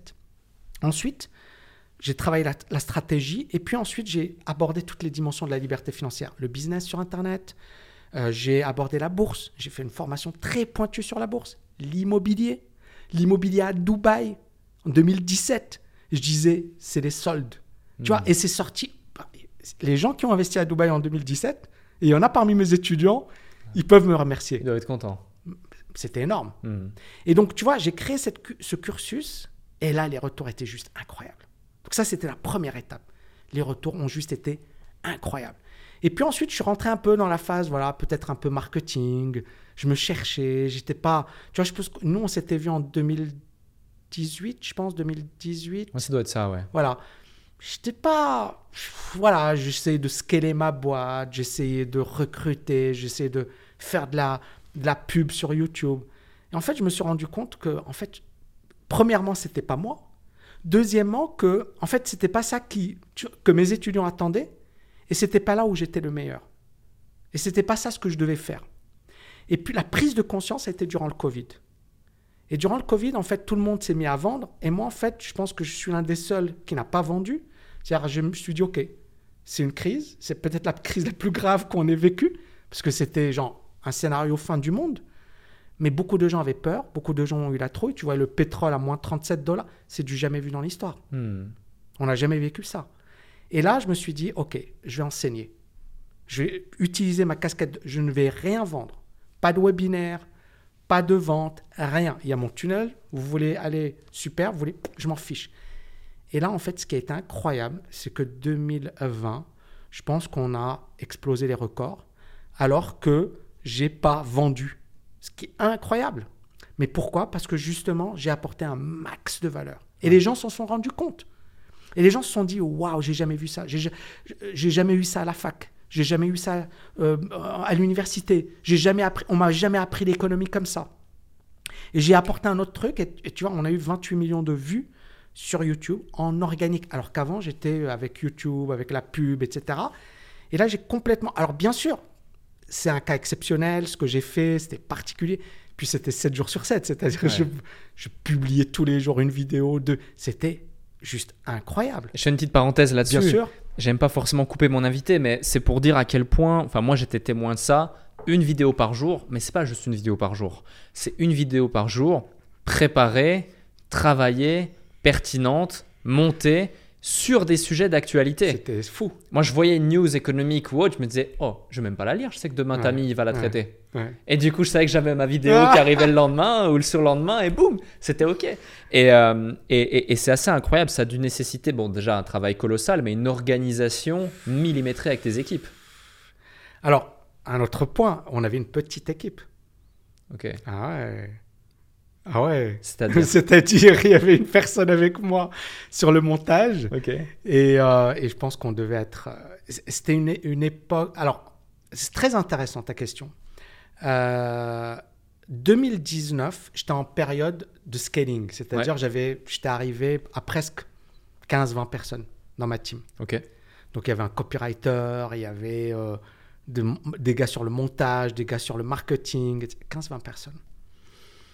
Et en fait, euh, j'étais pas en phase, j'étais pas aligné. Hmm. Je me disais, en fait, je, suis devenu l'ombre de moi-même. C'est pas, c'est pas la TKL, c'est pas ce que je veux faire. C'est pas la valeur que je veux apporter. C'est-à-dire que là, tu es rentré dans. Tu as pris. Attention, je ne dis pas que c'est mal. Je dis juste que moi, ça ne me correspondait pas. C'était pas mon truc. Hmm. Et donc, en fait, j'ai pris une décision assez radicale, euh, ouais, euh, été 2019, de dire ok, c'est bon, on arrête. Je, veux, je vais euh, dire, euh, j'ai remercié tout le monde. Et là, on a recentré l'équipe sur une petite équipe. On devait être 6-7 personnes maximum. Et on a euh, vraiment, tu vois, tout automatisé, tout simplifié, etc. Donc, ce qu'il faut savoir, c'est qu'en 2020, genre, il y avait une personne avec moi, Yann, d'ailleurs, je le salue s'il regarde le, le podcast. Yann, il était avec nous à Dubaï. Et, et c'est tout. Et moi, en fait, je faisais tout, c'est-à-dire, je faisais l'analyse, etc. Tu vois, le, le- Hmm. tu vois, le, le- gros travail. Il n'y avait ouais. pas quelqu'un qui faisait le travail de recherche. ou- En fait, c'était véritablement un, peu, un travail, petite équipe, resserrée, commando. C'était la guérilla, quand on était en mode guérilla. Et, et c'était juste euh, incroyable. Ouais. T'étais vraiment focus euh, sur, euh, sur ça, quoi, uniquement. Et, et surtout, ça m'a prouvé une chose, c'est que quand j'avais 15-20 personnes, Ouais. les résultats étaient très mauvais. Ouais. Quand on avait une petite équipe resserrée en mode focus, on a eu des Mhm. résultats bien plus impressionnants. C'est clairement la conception de B ou C player et A player où vraiment les gens sont focus sur un truc, tu vas diffuser ton, ton focus plutôt que. Clairement. Euh, dans mon cas même, euh, tu vois, à un moment donné, je relance entrepreneurs.com directement, bam, je mets les chapeaux de roue, on est 27 personnes dans le truc, je sais Ouais. même plus qui fait quoi, euh, je sais même plus leur prénom. Euh, on se recentre, on est 6 personnes, ça explose aussi. Exact. Donc ouais, non, je vois, je vois exactement. Du coup, l'excellence du produit, Ouais. tu veux... Alors, donc, premièrement, je parle, j'ai parlé de LFA, et puis, bien évidemment, il y a le fait qu'il y a eu des, des transformations. Hmm. Il y a un cursus qui est, c'est-à-dire que chaque cursus que je crée me demande des mois de travail. Mm. C'est-à-dire, tu vois 20 heures de cours, 30 heures de cours. Non, c'est pas 30 heures de cours, c'est des centaines, voire parfois des milliers d'heures de, de travail. Parce que moi, quand je fais quelque chose, je le fais à fond. Hmm. Et beaucoup d'étudiants, on a des gens très très sérieux. On a beaucoup d'ingénieurs, beaucoup de docteurs, beaucoup de chefs d'entreprise, beaucoup de gens diplômés des meilleures écoles, mais genre euh, les meilleures écoles. Et ils, disent, j'ai pas eu ça dans mon école euh, d'ingénieur qui est euh, classée au top niveau. Ouais. J'ai pas eu ça en classe prépa. Alors que la classe prépa en France, c'est c'est le top du top. J'ai pas eu ça. Ou alors c'est du niveau de ce que j'ai eu en classe prépa. Hmm. Et donc, en fait, les gens se sont dit, mais en fait, c'est pas cher par rapport à la valeur apportée. Et pour moi, qui suis un gros consommateur de formation, notamment US, en fait, à chaque fois, je compare. Et à chaque fois, je me dis, mais en fait, les États-Unis, mais c'est, ils se foutent de la gueule du monde. Et c'est ce qui me, me fait rire avec les Américains, c'est que les Américains sont très forts. C'est-à-dire, non seulement leurs produits sont moyens, voire merdiques, mais en plus, leurs clients sont très bons clients. Hmm. C'est-à-dire, euh, ils sont euh, très, très euh, motivés. Tu vois, pour eux, c'est genre normal. Et, et c'est là où, tu vois, tu parlais d'excellence, d'exigence. Euh, moi, c'est pas parce que ce que j'ai vu aux États-Unis, c'est que finalement c'est médiocre. Je suis, c'est, c'est ma casquette prof et également, Ouais. je, je suis exigeant. Euh, et, et en fait, je ne veux pas offrir ça à mes étudiants, je veux leur apporter le meilleur. Hmm. Et je pense qu'il y a ça et il y a également le côté humain. C'est- Pour moi, un étudiant, c'est pas un marketing. Tu vois, ça reste une personne. Je suis pas là pour gagner. Tu vois, bien sûr que je gagne du pognon. Bien sûr que je suis un businessman. Bien sûr, tu vois, mais c'est pas. Tu es pas content, c'est pas grave. Ne, ne viens pas chez moi. Tu vois, je vais pas courir derrière les gens. Je vais pas leur dire venez chez moi. Tu viens si tu es convaincu. Et donc, c'est vraiment euh, une philosophie assez euh, orientée étudiant, leur apporter de la valeur et être en mode, tu vois, je veux vraiment changer la vie des gens. Et c'est quelque chose que j'ai dans mes tripes. Tu vois, c'est pas, tu pas une question de fric. Je, gagne du fric, bien évidemment, mais c'est pas une question d'argent. Et c'est comme ça, c'est comme, euh, je sais pas moi, le, le- hum, euh, dans le cyclisme, on dit, si tu, tu veux gagner des courses, tu gagneras quelques, non, si tu veux gagner de l'argent, tu gagneras quelques courses. Et si tu gagnes, tu vois, le, le championnat, c'est là où tu vas gagner de l'argent. Et en fait, si tu es focalisé sur le fait de gagner de l'argent, tu vas en gagner, bien évidemment, Mm. mais c'est pas ça qui va te permettre de- d'exploser tes résultats. C'est pas ça qui va te permettre de, de satisfaire tes Il clients. ne faut pas que ce soit la cause, mais il faut que ce soit juste une conséquence. Ouais. et, et, et- et chaque, en fait, voilà, chaque cours, chaque cours, c'est pour moi, c'est comme je veux leur apporter la meilleure formation qui soit. Hmm. Je veux qu'ils aient le meilleur du meilleur. Tu vois, c'est vraiment comme une obsession pour apporter. Donc, ça veut dire quoi? Ça veut dire que moi, en fait, chaque cours, ça va me demander. C'est comme si je suis en mode euh, focus total, Ouais. comme en mode trans. Comme c'est bon, je suis plus dans, de ce monde, je suis focus sur quelque chose. Et à la fin, tu vois, le- les, les- gens sont tellement impressionnés par. Je pense, encore une fois, voilà, les témoignages sont incroyables. Euh, J'espère que tu vas pas me porter la poisse. parce que, mais bon, non, mais je pense pas. Mais, mais ce que je veux dire, c'est que les gens, ils sentent que je le fais avec le cœur. Ouais. Mais ça vois, se sent, ça se sent, c'est clair. Et, et comme ils Même le sur YouTube, hein, on parle des formations, mais c'est pareil pour tout, je pense. C'est ça. Ouais. Et comme ils le sentent, tu vois, ils se disent, il y a cette notion de réciprocité Ouais. et cette notion de, mais en fait, euh, même j'aurais payé trois fois plus, quatre fois, mais il y a beaucoup d'étudiants à moi. Dans mon groupe privé, ils me disent, mais Tammy, j'aurais payé quatre fois plus pour ta formation. Hmm. Pourquoi tu la factures? Et c'est vrai que moi-même, je me pose des questions. Mais bien sûr, tu vois, il y a, il y, a, il y a le côté business, et c'est vrai que je pourrais facturer beaucoup plus, etc. Mais d'un autre côté, je me dis, euh, voilà, je facture. Je pense que c'est le juste prix Ouais. pour moi. Je pense que c'est le juste prix. Je pense que ça permet à beaucoup de personnes de suivre mes programmes. Sinon, finalement, ce serait réservé à une élite. Et c'est pas forcément ce que je veux. Hmm. Tu vois, parce que l'élite, je la connais. Et je sais que pour eux, c'est pas cher. Tu vois, c'est même pour eux, c'est. Et, et je, et je sais que, tu vois, ils, euh, tu vois, ils seraient prêts même à payer beaucoup, beaucoup, beaucoup plus. Mais ce serait un autre business. Et un autre business model, je dirais. Tu vois, et c'est pas le business model vers lequel je vais. Je- je- on parlait de démocratiser la liberté financière. Ouais. Moi, mon but, c'est de faire monter mes étudiants. Tu vois, ils commencent par un truc et ensuite, on, on monte en, en gamme, on monte en, en expertise et en compétences. C'est parfait, tu parles d'autres business models justement. Euh, Il y a un truc que tu évoques, c'est le focus dans le Mm. business. Mm. Euh, Quelqu'un comme toi, c'est-à-dire brillant, avec un cursus, qui a une carrière, qui a des diplômes, qui a énormément de visibilité, qui a une audience, qui parle de finance, des opportunités, tu en as euh, des, Mm. des dizaines, des centaines justement euh, que tu aurais pu faire. Pourtant, tu es resté focus avec la TKL, avec LFA également, Liberté Ouais. financière absolue. Qu'est-ce qui fait que justement tout de suite, tu as compris cette importance de rester focus et que tu t'es pas lancé d'un coup, je sais pas, dans la création euh, d'une banque en ligne, d'une crypto, euh, d'un broker, euh, de faire de l'affiliation euh, trading, peu importe, parce qu'il y en a plein justement Mhm. qui, voilà, qui, qui ont écouté le chant des sirènes et Bien puis qui ont dérivé et qui auraient pu peut-être euh, arriver à un très beau niveau, au plus haut qu'ils sont aujourd'hui en, en restant Mhm. simplement focus. Mhm. Toi, tu as fait ce choix, justement, dès le départ, euh, de rester focus malgré toutes les opportunités Mhm. qui, qui- qui te faisaient face. Qu'est-ce qui fait que tu es resté? Alors, euh, il faut savoir qu'en 2020, j'avais commencé à développer une application pour investir en bourse. Et donc, j'ai payé la personne, j'ai payé une équipe de développeurs, ça m'a coûté de l'argent, tout ça. Et en fait, euh, le produit fini n'était pas satisfaisant. Et j'aurais pu effectivement le lancer, j'aurais pu gagner de l'argent, mais j'aurais été euh, finalement, euh, tu vois, pas content de moi. J'ai préféré me dire, j'abandonne, tu vois, Hmm. je, je, je, je veux pas de ça. Je veux pas gagner de l'argent en, en proposant quelque chose qui n'a pas de valeur, qui n'apporte pas de valeur. Et, et je- je- tu vois, je me focalise sur mes étudiants. Donc, premièrement, il y a vraiment, moi, pour moi, le respect de mes étudiants, mes clients, hein, mais moi, je les appelle étudiants parce que c'est comme une école, mais c'est mes clients. Respecter mes clients, c'est-à-dire ne pas leur apporter, parce qu'ils me font confiance. Ils me font confiance. Et donc, leur apporter quelque chose qui, est dangereux. Alors, le truc, moi, je me disais, c'est dangereux. Ok, je peux gagner beaucoup d'argent. Tu sais, l'affiliation euh, des courtiers, ils me proposaient 1000 balles par tête. Euh, tu, tu- tu ouvres un compte client, c'est 1000 balles. Et je, je- je vois des personnes qui ont utilisé ce. Et tant mieux pour eux, tu vois. Mais moi, je me suis dit, en fait, c'est pas, je ne suis pas en- aligné avec mes étudiants. C'est Hmm. comme si, voilà, c'était d'abord ma tronche. Donc, je me suis dit, euh, tu vois, c'est très, très, très, bien sûr, délicat parce que tu vois autour de toi plein de gens qui le font. Ouais. Je dis, pourquoi je ne ferais pas comme eux? Pourquoi? Mhm. Finalement, ils gagnent plein d'argent. Ils gagnent peut-être plus que moi. Alors que moi, tu vois, je- je- je- j'ai quand même une grosse communauté, que j'ai un nom, que j'ai une réputation. Qu'est-ce qui je- fait que tu, tu te déroutes pas? Pourquoi? Tu vois? Et c'est là où je me dis, en fait, euh, c'est une vision court terme. Hmm.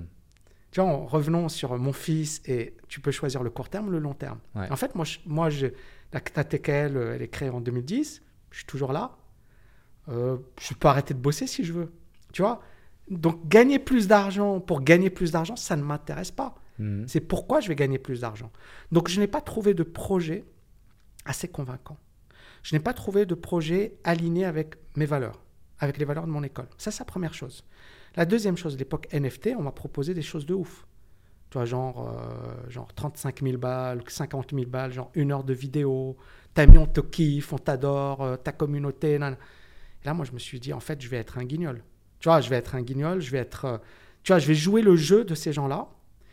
Et, en fait, c'est dangereux. Alors attention, il y en a qui le font, qui le font très bien, et tant mieux pour eux. Mais moi, j'ai compris que c'était dangereux. Et qu'est-ce qui s'est passé? FTX, la faillite. Alors que tous ces gros bonnets, tu vois, Meet Kevin aux États-Unis, Grams, mais même en France, francophone, tout le monde a fait la pub de FTX. Le seul mec qui a dit euh, Moi, je fais pas de pub, je fais pas d'affiliation, c'est moi. Donc, bien sûr que j'ai perdu beaucoup d'argent. Manque à gagner, on est d'accord. Manque, j'ai pas gagné, perdu de l'argent. C'est juste que j'ai un, un- c'est un, un coup d'opportunité. Mhm. J'aurais pu gagner beaucoup d'argent en faisant comme tout le monde.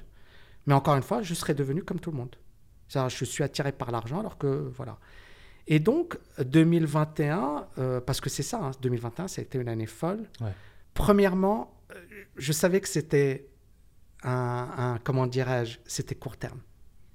Parce que j'avais déjà vécu des cracks. J'ai eu la chance de vivre la, la bu- bulle des valeurs technologiques. Hmm. Donc si tu te souviens, si tu, tu suis un peu ma chaîne YouTube, qu'est-ce que je disais? Je disais attention les gars, mettez pas plus de 5%. Attention les gars, diversifiez. Attention les gars, ne mettez pas tout. Et tout le monde, non mais Tami, t'as rien compris. etc. Et ensuite, qu'est-ce qui s'est passé? Bah, Tous ces gars-là, ils ont dit, Tami, mais en fait, t'avais raison. Même mes étudiants dans mon école, ils disaient, Tami, j'aurais dû t'écouter, j'aurais dû te suivre. Je t'ai pas écouté. Et les gars, ils ont investi massivement et ils ont perdu des fortunes. Et donc moi, tu vois, j'ai également la voie de la raison, la vision long terme. J'ai l'expérience des marchés. Tu vois, c'est, vraiment, tu vois, c'est dans mes veines. Les marchés financiers, j'ai- j'adore. J'y ai consacré ma vie. J'ai écrit des bouquins. J'ai étudié. Tu vois, c'est quelque chose que je connais par cœur. Donc quand je vois les meilleurs influenceurs qui te disent, euh, genre même Bill Ackman, c'est l'un des meilleurs gérants de hedge fund au monde, euh, 2021, il disait il faut acheter. Et moi, 2021, j'ai sorti une vidéo, je disais euh, attention, euh, là c'est la plus grosse bulle. J'ai suivi Munger, j'ai parlé de Charlie Munger, c'est l'associé de Mhm. Warren Buffett. Charlie Munger, il a dit voilà, euh, c'est la plus grande bulle. Et j'ai dit il a raison, je suis d'accord avec lui. C'est n'importe quoi ce qui se passe. C'est, on parle de décembre 2021. Janvier, je suis sur mon groupe. Tu vois, j'avais des positions sur des actions. J'ai tout coupé. J'ai dit à mes, mes étudiants, j'ai dit, je coupe tout. Les étudiants ils m'ont dit, mais t'es fou. Mais normalement, tu devrais, tu vois. Et ils m'ont reproché. Ils m'ont dit, pourquoi? Et ensuite, 2022, tu sais qu'on a eu, c'est un crack historique. C'est- La, la 2022, ça a été la plus grosse baisse en 50 ans. Et moi, j'étais en dehors du marché. Et mes étudiants, à la fin, ils m'ont remercié. Ils m'ont dit, T'as mis, c'est ouf. Tu vois, on- moi, je, je, je paierais des experts, j'aurais pas ce conseil. Et c'était Mhm. gratuit. c'est gratuit. Ouais. Tu vois, alors que moi, j'ai travaillé pour des grosses banques. Mais attends, ça, on facture très, très cher ce type d'expertise. Ouais, ouais. Et ça, ça également, c'est un autre point. C'est-à-dire, je suis pas tout le temps bon. mais j'ai quand même 80-90% tu vois, de mes, ma vision de marché, mes pronostics sont- se révèlent plus, plus ou moins bons. Et, et- et ça également, c'est gratuit. Ouais. Tu vois Et donc, beaucoup de, de mes étudiants, ils ont, ils ont vu le truc. Et donc, qu'est-ce qui s'est passé? Moi, dès- fin 2021, j'ai dit, OK, c'est chaud. Il va y avoir un crack. Et donc, j'ai créé une formation sur les options. Comment se couvrir. Hmm. Cette formation, elle a cartonné. On n'a eu que des ingénieurs. C'était incroyable. Il y avait que des ingénieurs dans la formation. Tu avais l'impression d'être en classe prépa. ou- Non, mais c'est fou. Il y avait que des ingénieurs. C'était- Ça devait être 70% des étudiants. Que des ingénieurs. Et donc, je me suis dit, peut-être qu'il y a un problème de produit, de, de market fit. Mais les, les options, c'est tu as des stratégies euh, sophistiquées. Ouais. euh, il y a beaucoup de mathématiques, etc. Et c'est vrai que ça parlait pas au grand public. Mm. Et donc, euh, bah, c'était génial parce qu'elles sont sorties au meilleur moment. Ouais. Il y a eu la guerre en Ukraine. En fait, on a, c'est du jamais vu ce qu'on a vécu. Et puis, fin 2022, tu vois, genre en euh, août, septembre, là, je me disais, mais en fait, il- là, il y a des opportunités de malade. Hmm. Qu'est-ce que j'ai fait? J'ai créé une formation sur la valeur. Tu vois, à la à Warren Buffett, comment acheter les meilleures actions, quelle allait la méthodologie? Et donc là, ça m'a pris plusieurs mois. L'été, j'ai pas, j'ai pas pris de vacances. J'ai bossé. J'ai créé une méthodologie de dingue. Il y a plein d'étudiants, ils ont acheté Meta, ils ont fait plus de. Moi, j'ai pas acheté, donc je suis dégoûté. Mais j'ai acheté, euh, tu vois, Amazon, Microsoft et tout. Mais le, le timing était juste énorme. Hmm. Et donc, tu vois le truc, c'est-à-dire qu'en fait, mes formations, quand j'ai sorti la formation immobilière à Dubaï, idem, le timing était énorme. Ouais. C'est 2017, il fallait être fou pour penser immobilier à Dubaï. Moi, je leur dis, c'est le, mo- le marché s'effondrait hein, à Dubaï. Tu vois, on avait un crack, Ouais. 30%, 40%, les gens, ils pleuraient. Ils voulaient vendre, ils n'arrivaient pas à vendre. Et moi, je leur disais, c'est le moment où il faut acheter. Et ça, en fait, je pense que, tu vois, il y a le côté académique, c'est co- costaud, le côté pratique, le côté Terrain. terrain. C'est-à-dire, euh, c'est pas le mec qui a lu deux bouquins et qui leur parle des marchés financiers. C'est le gars qui a, tu vois, qui a roulé sa bosse, qui a vu les marchés financiers sous tous les angles, euh, qui a une vraie connaissance des marchés, qui a le mindset des marchés. Hmm. Parce que tu peux avoir des gens qui sont très bons et qui n'ont pas le mindset. C'est-à-dire, ils peuvent être très très bons, mais quand le marché monte, tout le monde devient fou. Pour garder la tête froide quand le marché monte, tu vois, il faut être costaud. Parce que finalement, tu es contre tout le monde. Tu es Sûr. contre la masse. La même chose quand le marché s'effondre et que tout le monde te dit c'est la fin, tu dois également avoir une capacité, tu vois, de, tu vois, capable de résister au bruit et te dire c'est maintenant que je vais acheter. Hmm. Et ça, en fait, je pense que les étudiants, bah, tu vois, ils ont constaté ça. Et puis, euh, tu vois, et puis euh, véritablement, euh, tu vois, parce que les, voilà, ils sont pas naïfs non plus. Ils payent, ils payent une prestation. Mais si la qualité n'était pas au rendez-vous, je pense qu'on n'aurait pas eu ce type de, de témoignage. Hmm. Et donc moi, je pense qu'il y a, tu vois, c'est le produit, les formations, également, et tu vois, c'est des formations de, de ouf. Tu vois, moi, je le sais parce que je suis plein de formations. Et à chaque fois, je me dis, mais en fait, je, me fa- je, je, je facture pas cher. Mais en même temps, tu vois, je, je m'en fiche. Tu vois, je me dis, euh, je me dis voilà, c'est euh, une, une manière de, d'apporter de la valeur et, et- et- et de créer quelque chose qui, euh, tu vois, qui va impacter. Hmm. Parce que les gens qui suivent mes programmes, tu vois, on a des gens de 17 ans, 18 ans, et des personnes qui ont 75 ans, 85 ans. Tu vois, au sein de l'école, on a tout. Ouais. C'est ça ce qui est incroyable. Et, et donc, à partir de là, il faudrait qu'on pose la question aux, aux- aux- aux étudiants. Mais je regardais un peu les témoignages. Mhm. Euh, tu vois, on a des témoignages vidéo, etc. Et en fait, le message qui revenait souvent, c'est à chaque fois, euh, la valeur est, est énorme. Ouais. Bah, D'ailleurs, si certains étudiants euh, nous regardent, nous écoutent et écoutent ce podcast, qu'ils le mettent en commentaire Avec plaisir. Dans, dans la vidéo, je, je suis sûr qu'on va voir des pépites extraordinaires. Euh, je fais une parenthèse business pour revenir sur un sujet qui est plus lié à- la finance en général, Bien lié sûr. à ta carrière. Il y a une section sur ton site qui est prévision de marché. Mhm. Tu as été euh, Chief Technical Analyst Mhm. Dans ta carrière, tu as aussi été trader dans un hedge fund, Ouais. tu as bossé avec énormément de, de personnes dans le monde de la finance, tu as fait des prédictions économiques, tu as, as anticipé des crashs. Ouais. Euh, tu cites ceci, mais il y en a plein d'autres, euh, 2008, etc., et, et même avant. Euh, en fait, quand je lisais cette section de ton site, et même quand je t'écoute encore, tu vois, j'ai cette vision du film, euh, euh, c'est lequel euh, The Big Short, où le mec, il, il parie sur euh, le short, quoi, la baisse, etc. Il se dit non, c'est plus possible, c'est pas possible, il va se passer un truc, etc. C'est pendant la crise de subprime.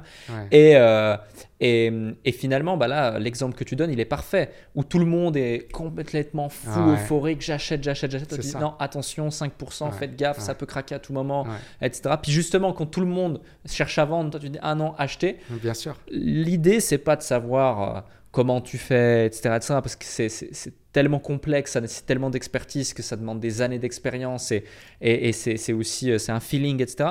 Mais c'est plus comment tu te sens et comment les gens te perçoivent à ce moment-là quand finalement tu es un peu seul contre tous. Mmh.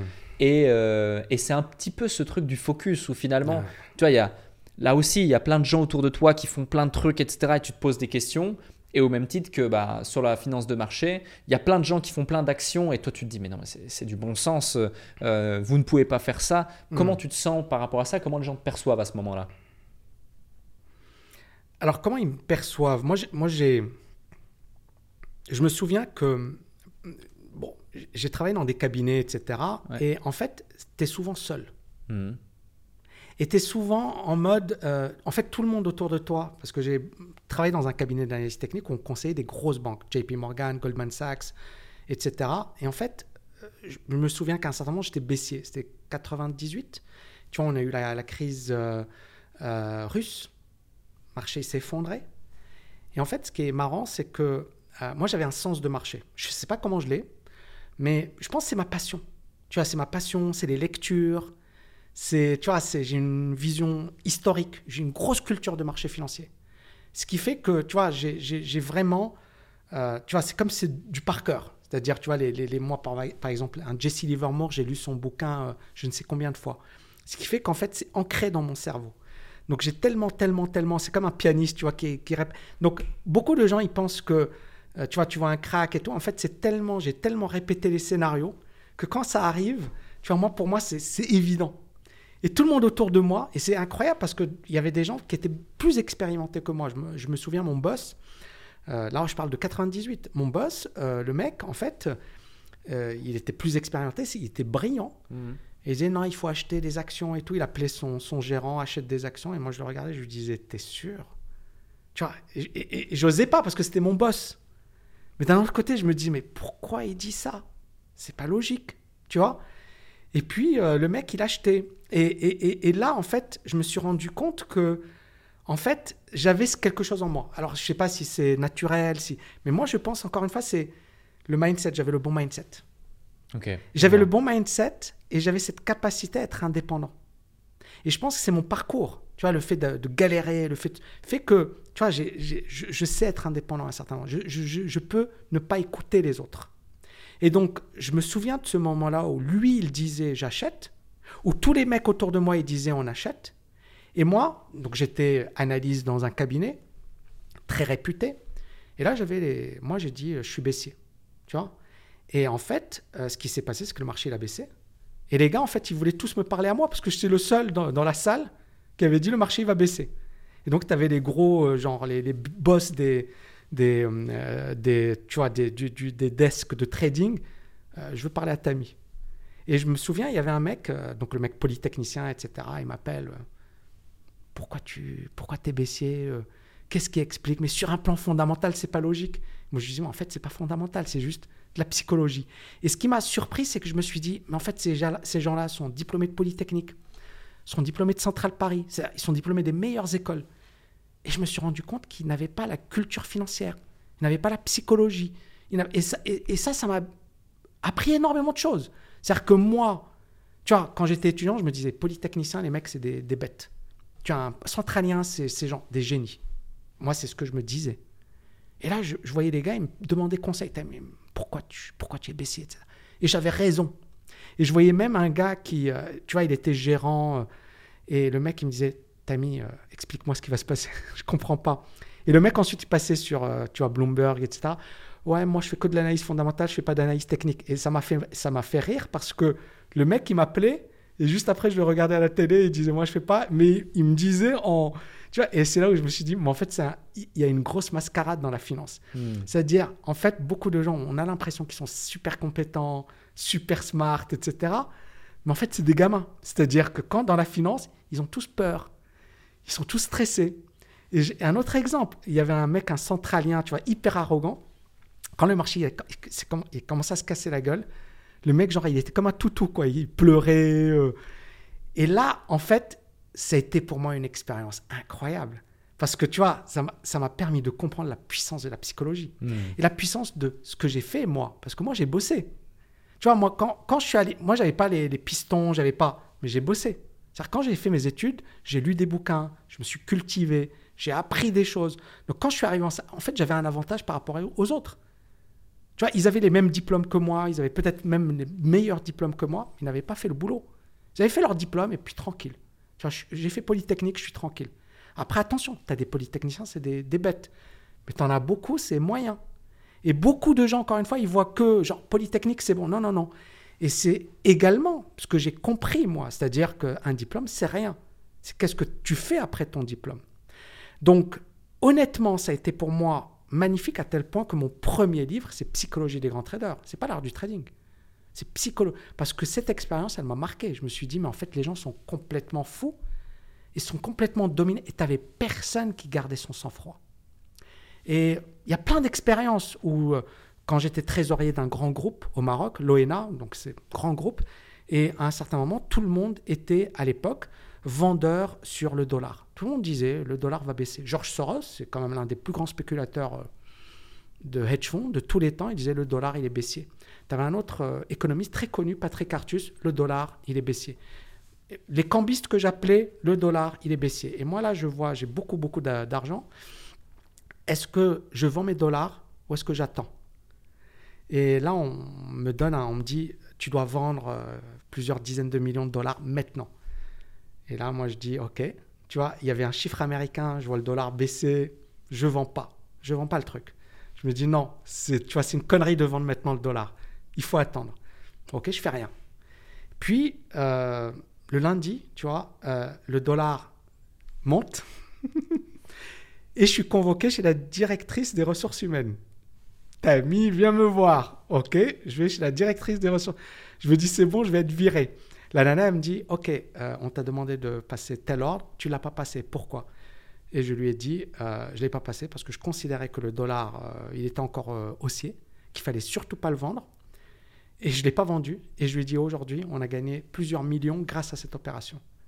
Et là, elle m'a regardé, elle m'a dit, ok, très bien. Et là, elle m'a rien dit, tu vois. Et deux, trois jours après, tu as à l'époque le PDG du groupe. Il me convoque dans, tu vois, dans son bureau. Et le bureau, il est impressionnant, tu vois. Et moi, j'arrive. Pourquoi il me convoque? C'est Il y a un truc. Et là, il me dit voilà, on va vous kidnapper, vous allez venir avec nous, euh, tu vois, à Marrakech, etc. Et là, on se retrouve dans un jet privé. Je suis avec le, tu vois, le, le DG de la structure qui m'a demandé de vendre du dollar. Et là, on est super, super euh, potes.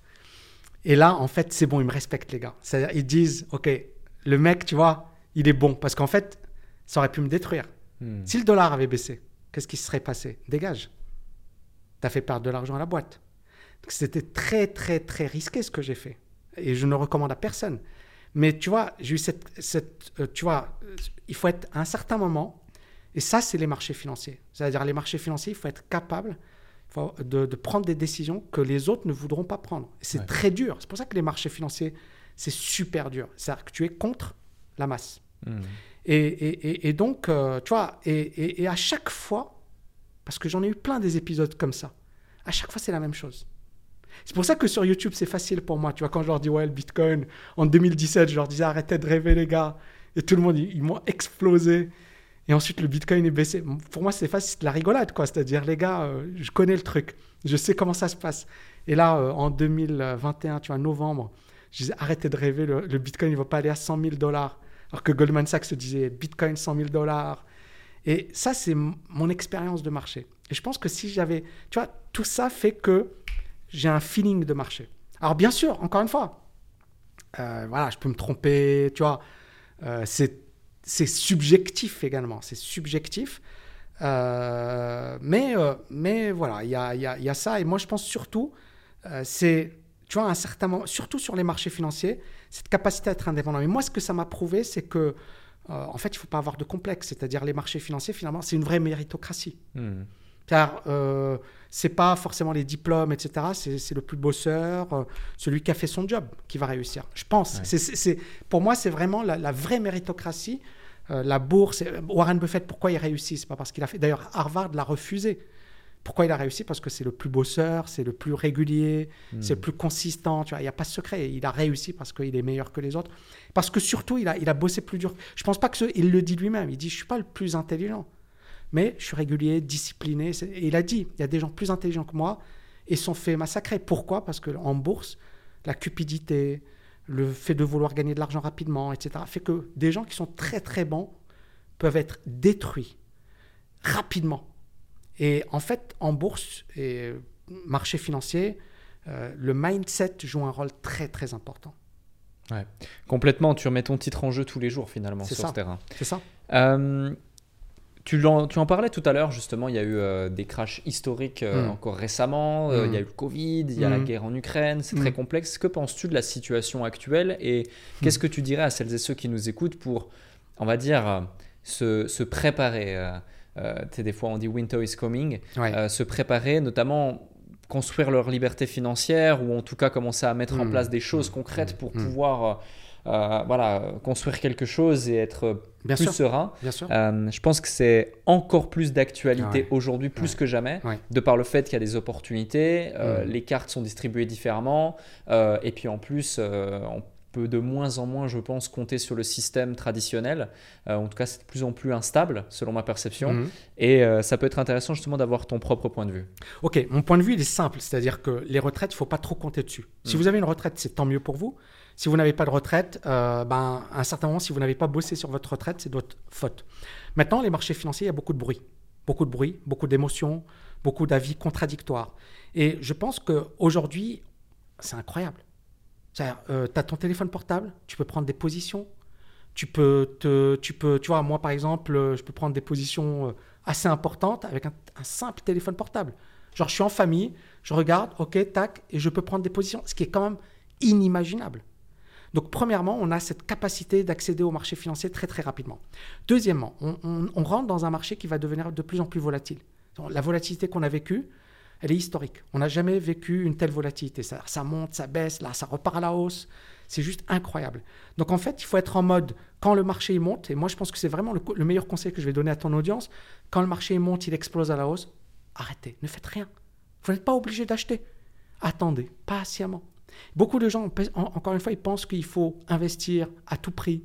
Il faut, non, parfois, ne rien faire, c'est investir. Ne pas trader, c'est trader. Et beaucoup de gens, encore une fois, ce simple conseil, il va sauver énormément de portefeuilles. Beaucoup de gens sont trop cupides. Ils voient le marché monter, ils se disent qu'il va monter indéfiniment.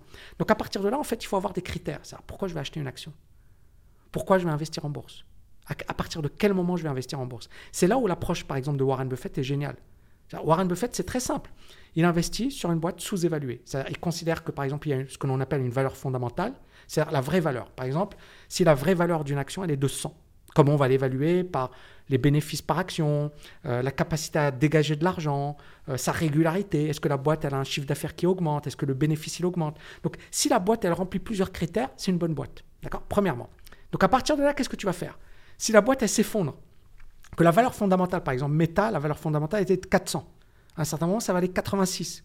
Est-ce qu'à 86, tu vas l'acheter ou tu vas te dire, oh là là, euh, ça peut baisser à 70 ou 60 On s'en fiche. C'est-à-dire que tu commences à acheter. Tu vois? Et en fait, l'idée de, de Warren Buffett, c'est très simple. C'est t'achètes un actif sous-évalué. C'est ce que j'ai fait à Dubaï. Quand l'immobilier s'est effondré, moi, je me suis dit, en fait, c'est une bonne affaire. Tu vois? Et en fait, c'est très simple l'investissement. C'est t'achètes de bonnes affaires. Tu vois les soldes. Beaucoup de gens attendent des soldes. Pourquoi? Parce que par exemple, un t-shirt, il valait euh, 100 euros. Là, ils le vendent à 10 euros. C'est la même chose en bourse. Tu as des périodes où euh, tu l'achètes à 100 euros, tu l'achètes plein pot. Tu as des périodes de- où, où le, le même t-shirt, la même chemise, tu vas l'acheter à 10 euros. Tu préfères attendre les soldes ou l'acheter de suite? À toi de voir. Et c'est comme ça que raisonne Warren Buffett. Et c'est comme ça que moi également je raisonne. C'est du bon sens. Ouais. Et beaucoup de gens ils cherchent à compliquer les choses. C'est très simple la bourse. C'est t'achètes quand c'est pas cher, tu vends quand c'est très cher. Et ça, je l'avais dit en 2019, tu vois, au salon de l'analyse technique, j'avais donné une conférence, j'avais dit ça. J'avais dit, en fait, la bourse, c'est très simple, t'achètes quand c'est pas cher. Et il y en a, certains, certaines personnes ont dit, ah, qu'est-ce qu'il raconte En fait, c'est vrai. C'est aussi simple que ça. Et donc, pourquoi faire compliqué quand tu peux faire très simple? Maintenant, bien évidemment, tu dois avoir les critères. Pourquoi j'achète?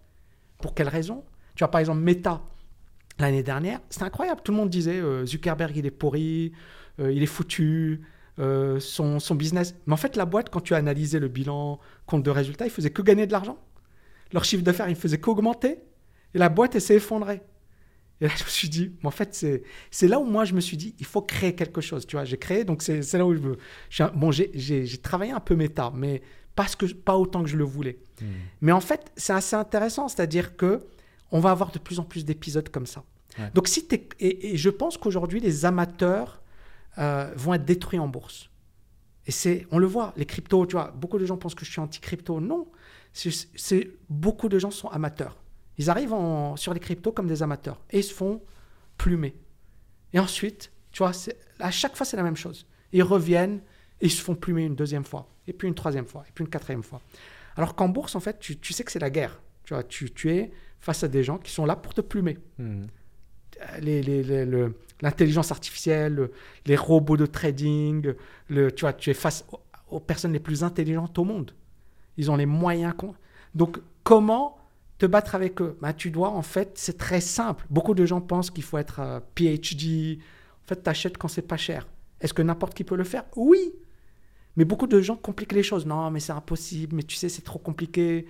Euh, mais si eux, ils n'ont pas pu le faire, pourquoi nous, on pourrait le faire en tant que particulier? Mais en fait, c'est une erreur. Parce qu'un particulier, il a un avantage considérable. Je ne sais pas si tu connais Peter Lynch. Non. Ok, c'est un énorme gérant de portefeuille. C'est l- c'est la deuxième star. Il y a Warren Buffett, il y a Peter Lynch. Ok. Peter Lynch, pendant 13 ans, il a fait 29% par an de performance, d'affilée. 13 ans, euh, 29% en moyenne, en moyenne, 29% par an de performance. Et Peter Lynch, en fait, on lui a posé la question, est-ce qu'un particulier peut battre euh, les professionnels? Il a dit oui.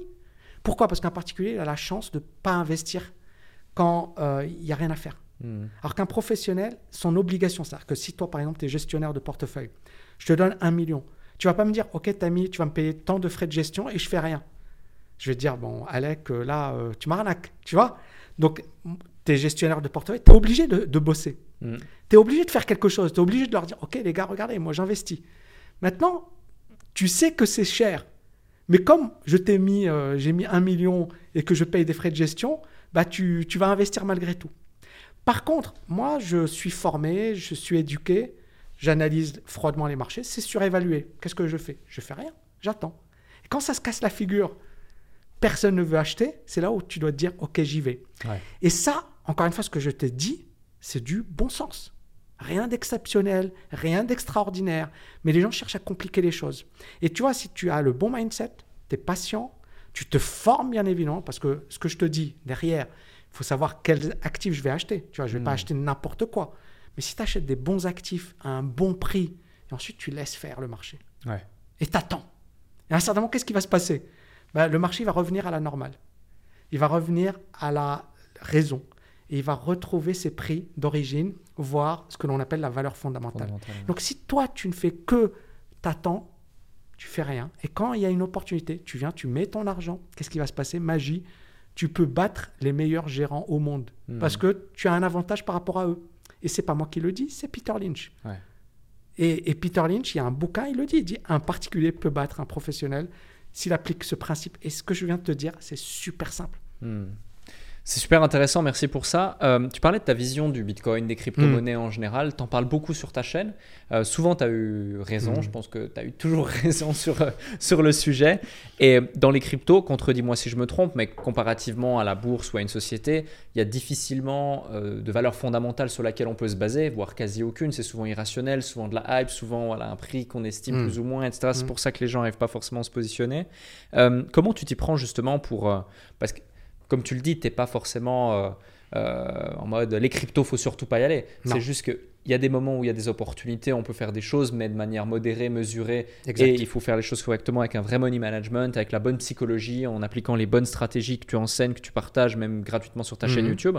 Euh, Est-ce que pour ceux qui nous écoutent de manière plus euh, clair et par rapport euh, à la situation aujourd'hui, c'est quoi ta vision des, des crypto-monnaies du Bitcoin? Parce qu'à chaque Mm. fois, il y a de nouvelles hypes, de nouvelles trucs. Ouais. Peut-être on parlait des NFT, mais là, en ce moment, il y a eu le, la hype des shitcoins Mm. avec le PP, euh, 3 milliards d'échanges euh, par jour, un truc comme ça, Ouais. où l'espace de très peu de temps, c'est c'est juste euh, énorme. Plein de gens ont créé d'autres shitcoins derrière, donc on revient avec l'épisode des altcoins de 2017, 2018, toute cette phase-là euh, qu'il y avait au départ. Enfin, c'est- juste euh, Mm. dingue et c'est complètement irrationnel. Euh, c'est quoi ta vision justement de tout ça? Ma vision, c'est que c'est irrationnel. Mhm. C'est qu'il y a trop de bruit et c'est que beaucoup de gens. Je connais des gens qui ont gagné énormément d'argent. Ouais. Euh, J'ai d'ailleurs un étudiant de la TKL, il a fait 100 millions euh, Bitcoin crypto. D'accord? 2020. euh, Banco, il a tout misé, il a gagné énormément d'argent. 100 millions, voilà, simple. Et, euh, et je lui ai dit, tu en penses quoi maintenant? Il m'a dit, les gens sont fous. Et, tu vois, il avait compris qu'il y avait un excès. Là, je te parle, on était en fin 2021. Tu vois, donc c'était. Voilà. Et moi, j'ai posé la question, je lui ai dit, t'en penses quoi de, ce qui se passe? Et il m'a dit, ouais, c'est trop. Et en fait, je pense que beaucoup trop d'émotions, beaucoup trop d'affect, beaucoup de gens, en fait, ils- ils sont en mode euh, c'est l'avenir, etc. Mhm. Et moi, en fait, je trouve que c'est une énorme bêtise de penser comme ça. Parce qu'un investisseur, il ne doit pas penser. c'est Tu n'investis pas dans une technologie, tu investis sur un actif qui coûte pas cher et qui va s'apprécier et qui a un potentiel d'appréciation. Donc, un investisseur, il doit vraiment changer euh, de casquette, tu vois, et il ne doit pas être là en mode je soutiens une technologie, on s'en fiche. Parce que ceux qui, ceux qui te disent ça, c'est soit ils, te- ils ont un truc à vendre, soit, euh, soit ils justifient leur perte. Ils rationalisent. Mais tu ne dois pas tomber dans ce piège. C'est un piège. Je vais te donner un exemple. Moi, j'adore Apple. Par exemple, aujourd'hui, je trouve que c'est un peu cher. Est-ce que je vais l'acheter alors que j'adore Apple? Non. Je vais attendre qu'Apple se casse la figure. Tu vois, j'ai travaillé du Apple. Début d'année, tu sais, ça valait 120. Là, ça vaut 170, 180. Donc, c'est incroyable ce qui s'est passé. Donc, je vais attendre que ça se casse la gueule. À 120, 110, c'est intéressant. Et donc, tu vois, j'élimine les, émotions, c'est-à-dire j'adore Apple. Je pense que tu as un iPhone, j'ai un iPhone. J'adore Apple, j'adore leurs produits. Je pense que c'est une boîte qui est juste énorme. Je pense que c'est une boîte qui révolutionne notre vie. Encore plus que les cryptos, parce que le Bitcoin, j'utilise pas de Bitcoin. Euh, pour, euh, tu vois, je m'en fiche. Mais Apple, tous les jours. Tu vois, j'ai mon iPhone, je travaille avec mon iPhone. Si tu, tu me dis compare le Bitcoin et euh, l'iPhone, je te dis, bon, bah, l'iPhone, c'est concret, quoi. Tu vois, ça a, bien, ça a vraiment révolutionné ma vie, on est d'accord. Et donc, en fait, je ne vais pas pour autant tomber amoureux d'Apple. Je ne vais pas pour autant tomber amoureux de la technologie. Pour moi, c'est magnifique, c'est génial, mais je vais l'acheter à bon prix. Et donc, tu vois, je mets de côté mon affect, le fait que j'adore Apple, etc. Je raisonne en tant qu'investisseur. J'achète quand ça c'est bradé, quand ça coûte pas cher. Et c'est ce que j'ai fait. J'ai acheté du Microsoft, j'ai acheté du Google, tu vois. Pourquoi C'est des très bonnes boîtes? Et donc, c'est ça ce que j'adore avec les actions. Nvidia, alors je ne l'ai pas acheté parce qu'elle était un peu chère, mais elle a explosé. Elle a explosé tous les records et je l'ai raté de peu. Tu vois, moi, quand je voulais l'acheter, elle était déjà, elle avait déjà beaucoup monté. Je me suis dit, bon, je vais attendre. Bon, elle explose, tant mieux. Et là, aujourd'hui, apparemment, elle a, elle a atteint 1000 milliards de dollars de capitalisation, ce qui est énorme. C'est presque le Bitcoin, c'est ça Ou le Bitcoin, peut-être un peu plus, mais c'est Nvidia. Tu vois, donc, beaucoup de gens consacrent trop de temps aux crypto, alors qu'en fait, ça devrait être une classe d'actifs. Ah, Tu veux mettre un peu d'argent, il n'y a pas de souci. Mais ne mets pas tout ton fric et ne consacre pas tout ton temps. Et ne Parce qu'en fait, ça va te bouffer. C'est comme la théorie du complot. c'est comme- En fait, les gars, j'ai l'impression que ça les ronge de l'intérieur. Alors qu'en fait, c'est juste, ok, c'est un actif. J'achète sur Apple, j'achète. Ensuite, quand c'est trop cher, bah, je vends. Tu vois, il n'y a pas d'affect. A J'achète au bon prix, je vends au bon prix. Et c'est le raisonnement que de, beaucoup de gens devraient avoir sur les cryptos. Ils n'ont pas du tout. Ce qui fait que pourquoi les gens sont manipulables? Parce que, et sont manipulés parce qu'ils sont manipulables. Mhm. Parce que dès le départ, ils partent avec le mauvais raisonnement. Ils pas, ils raisonnent pas comme des investisseurs, mais comme des gens qui disent Ah, la technologie, où je vais gagner de l'argent rapidement? Mais en fait, l'argent facile n'existe pas. Tu as quelques personnes qui vont gagner beaucoup d'argent, l'immense majorité va perdre. Et donc, à partir de là, moi, pour moi, premièrement, il y a beaucoup trop d'opacité. La Binance, tu vois, il y a quand même. Je vais faire une vidéo dessus, mais tu vois, ils n'ont pas publié leur bilan. Et ils ont dit Ah, c'est compliqué de publier notre bilan parce que les comptables ne connaissent pas trop la blockchain. Mais Coinbase a publié son bilan. Est-ce que c'est recevable de la part de Binance de dire ça? Non. Pourtant, Crédit Suisse, quand tu vois, il y a Crédit Suisse, tu as suivi l'affaire. Genre, l'un des actionnaires de Crédit Suisse, qui est la, banque, la National Saudi Bank, on lui a posé la question, on lui a dit Est-ce que tu iras jusqu'à 10% Il a dit non. euh, pourquoi? Parce que dès que tu dépasses les 10%, t'as- il a dit non, je pense pas, etc. La- L'action s'est effondrée. C'est rien. Tu vois, ça remet pas en question Crédit Suisse. L'action s'est effondrée. Imagine, tu as la même chose sur une action en bourse. C'est-à-dire, l'action, elle te dit non, je vais pas publier mes bilans parce que. Et Binance. Donc, tu as Coinbase qui, perd de l'argent. Tu as Binance qui te publie pas. C'est quand même chaud, tu vois, parce que c'est le plus gros exchange sur les cryptos. Mhm. Tu as les États qui te disent. Donc, il y a quand même beaucoup, beaucoup, beaucoup de, de zones d'ombre. Maintenant, si tu, tu, tu, tu- tu acceptes les risques, tu dis, OK, voilà, il y a quand même beaucoup de zones d'ombre, j'accepte les risques. Il y a des choses à faire. Moi, par exemple, rien que sur les options, tu vois, il y a des stratégies où tu peux gagner de l'argent, même si le Bitcoin s'effondre. Mais tu vois, en fait, mais juste aborde-le de manière pro. Hmm. Et peut-être que moi-même, je vais, tu vois, je vais, je vais travailler. J'ai déjà euh, fait des, des trades sur le Bitcoin. Tu vois, j'ai pas, j'ai pas investi long terme euh, pour le moment. Mais euh, tu vois, je fais des trades et il y a des choses hyper intéressantes. T'as pas besoin. Donc, moi, pour moi, ce qui me pose problème, c'est que beaucoup trop de gens, euh, ils vont. Premièrement, ils empruntent de l'argent. Ils consacrent leur vie, nuit et jour. Tu vois, il y a même un- une recherche qui a prouvé que les gens étaient malheureux. Tu vois, quand plus ton capital est constitué par des cryptos, plus tu es malheureux, dépressif. Pourquoi? Parce que les fluctuations sont tellement importantes que psychologiquement, c'est dur de, de- de- d'encaisser le, le choc.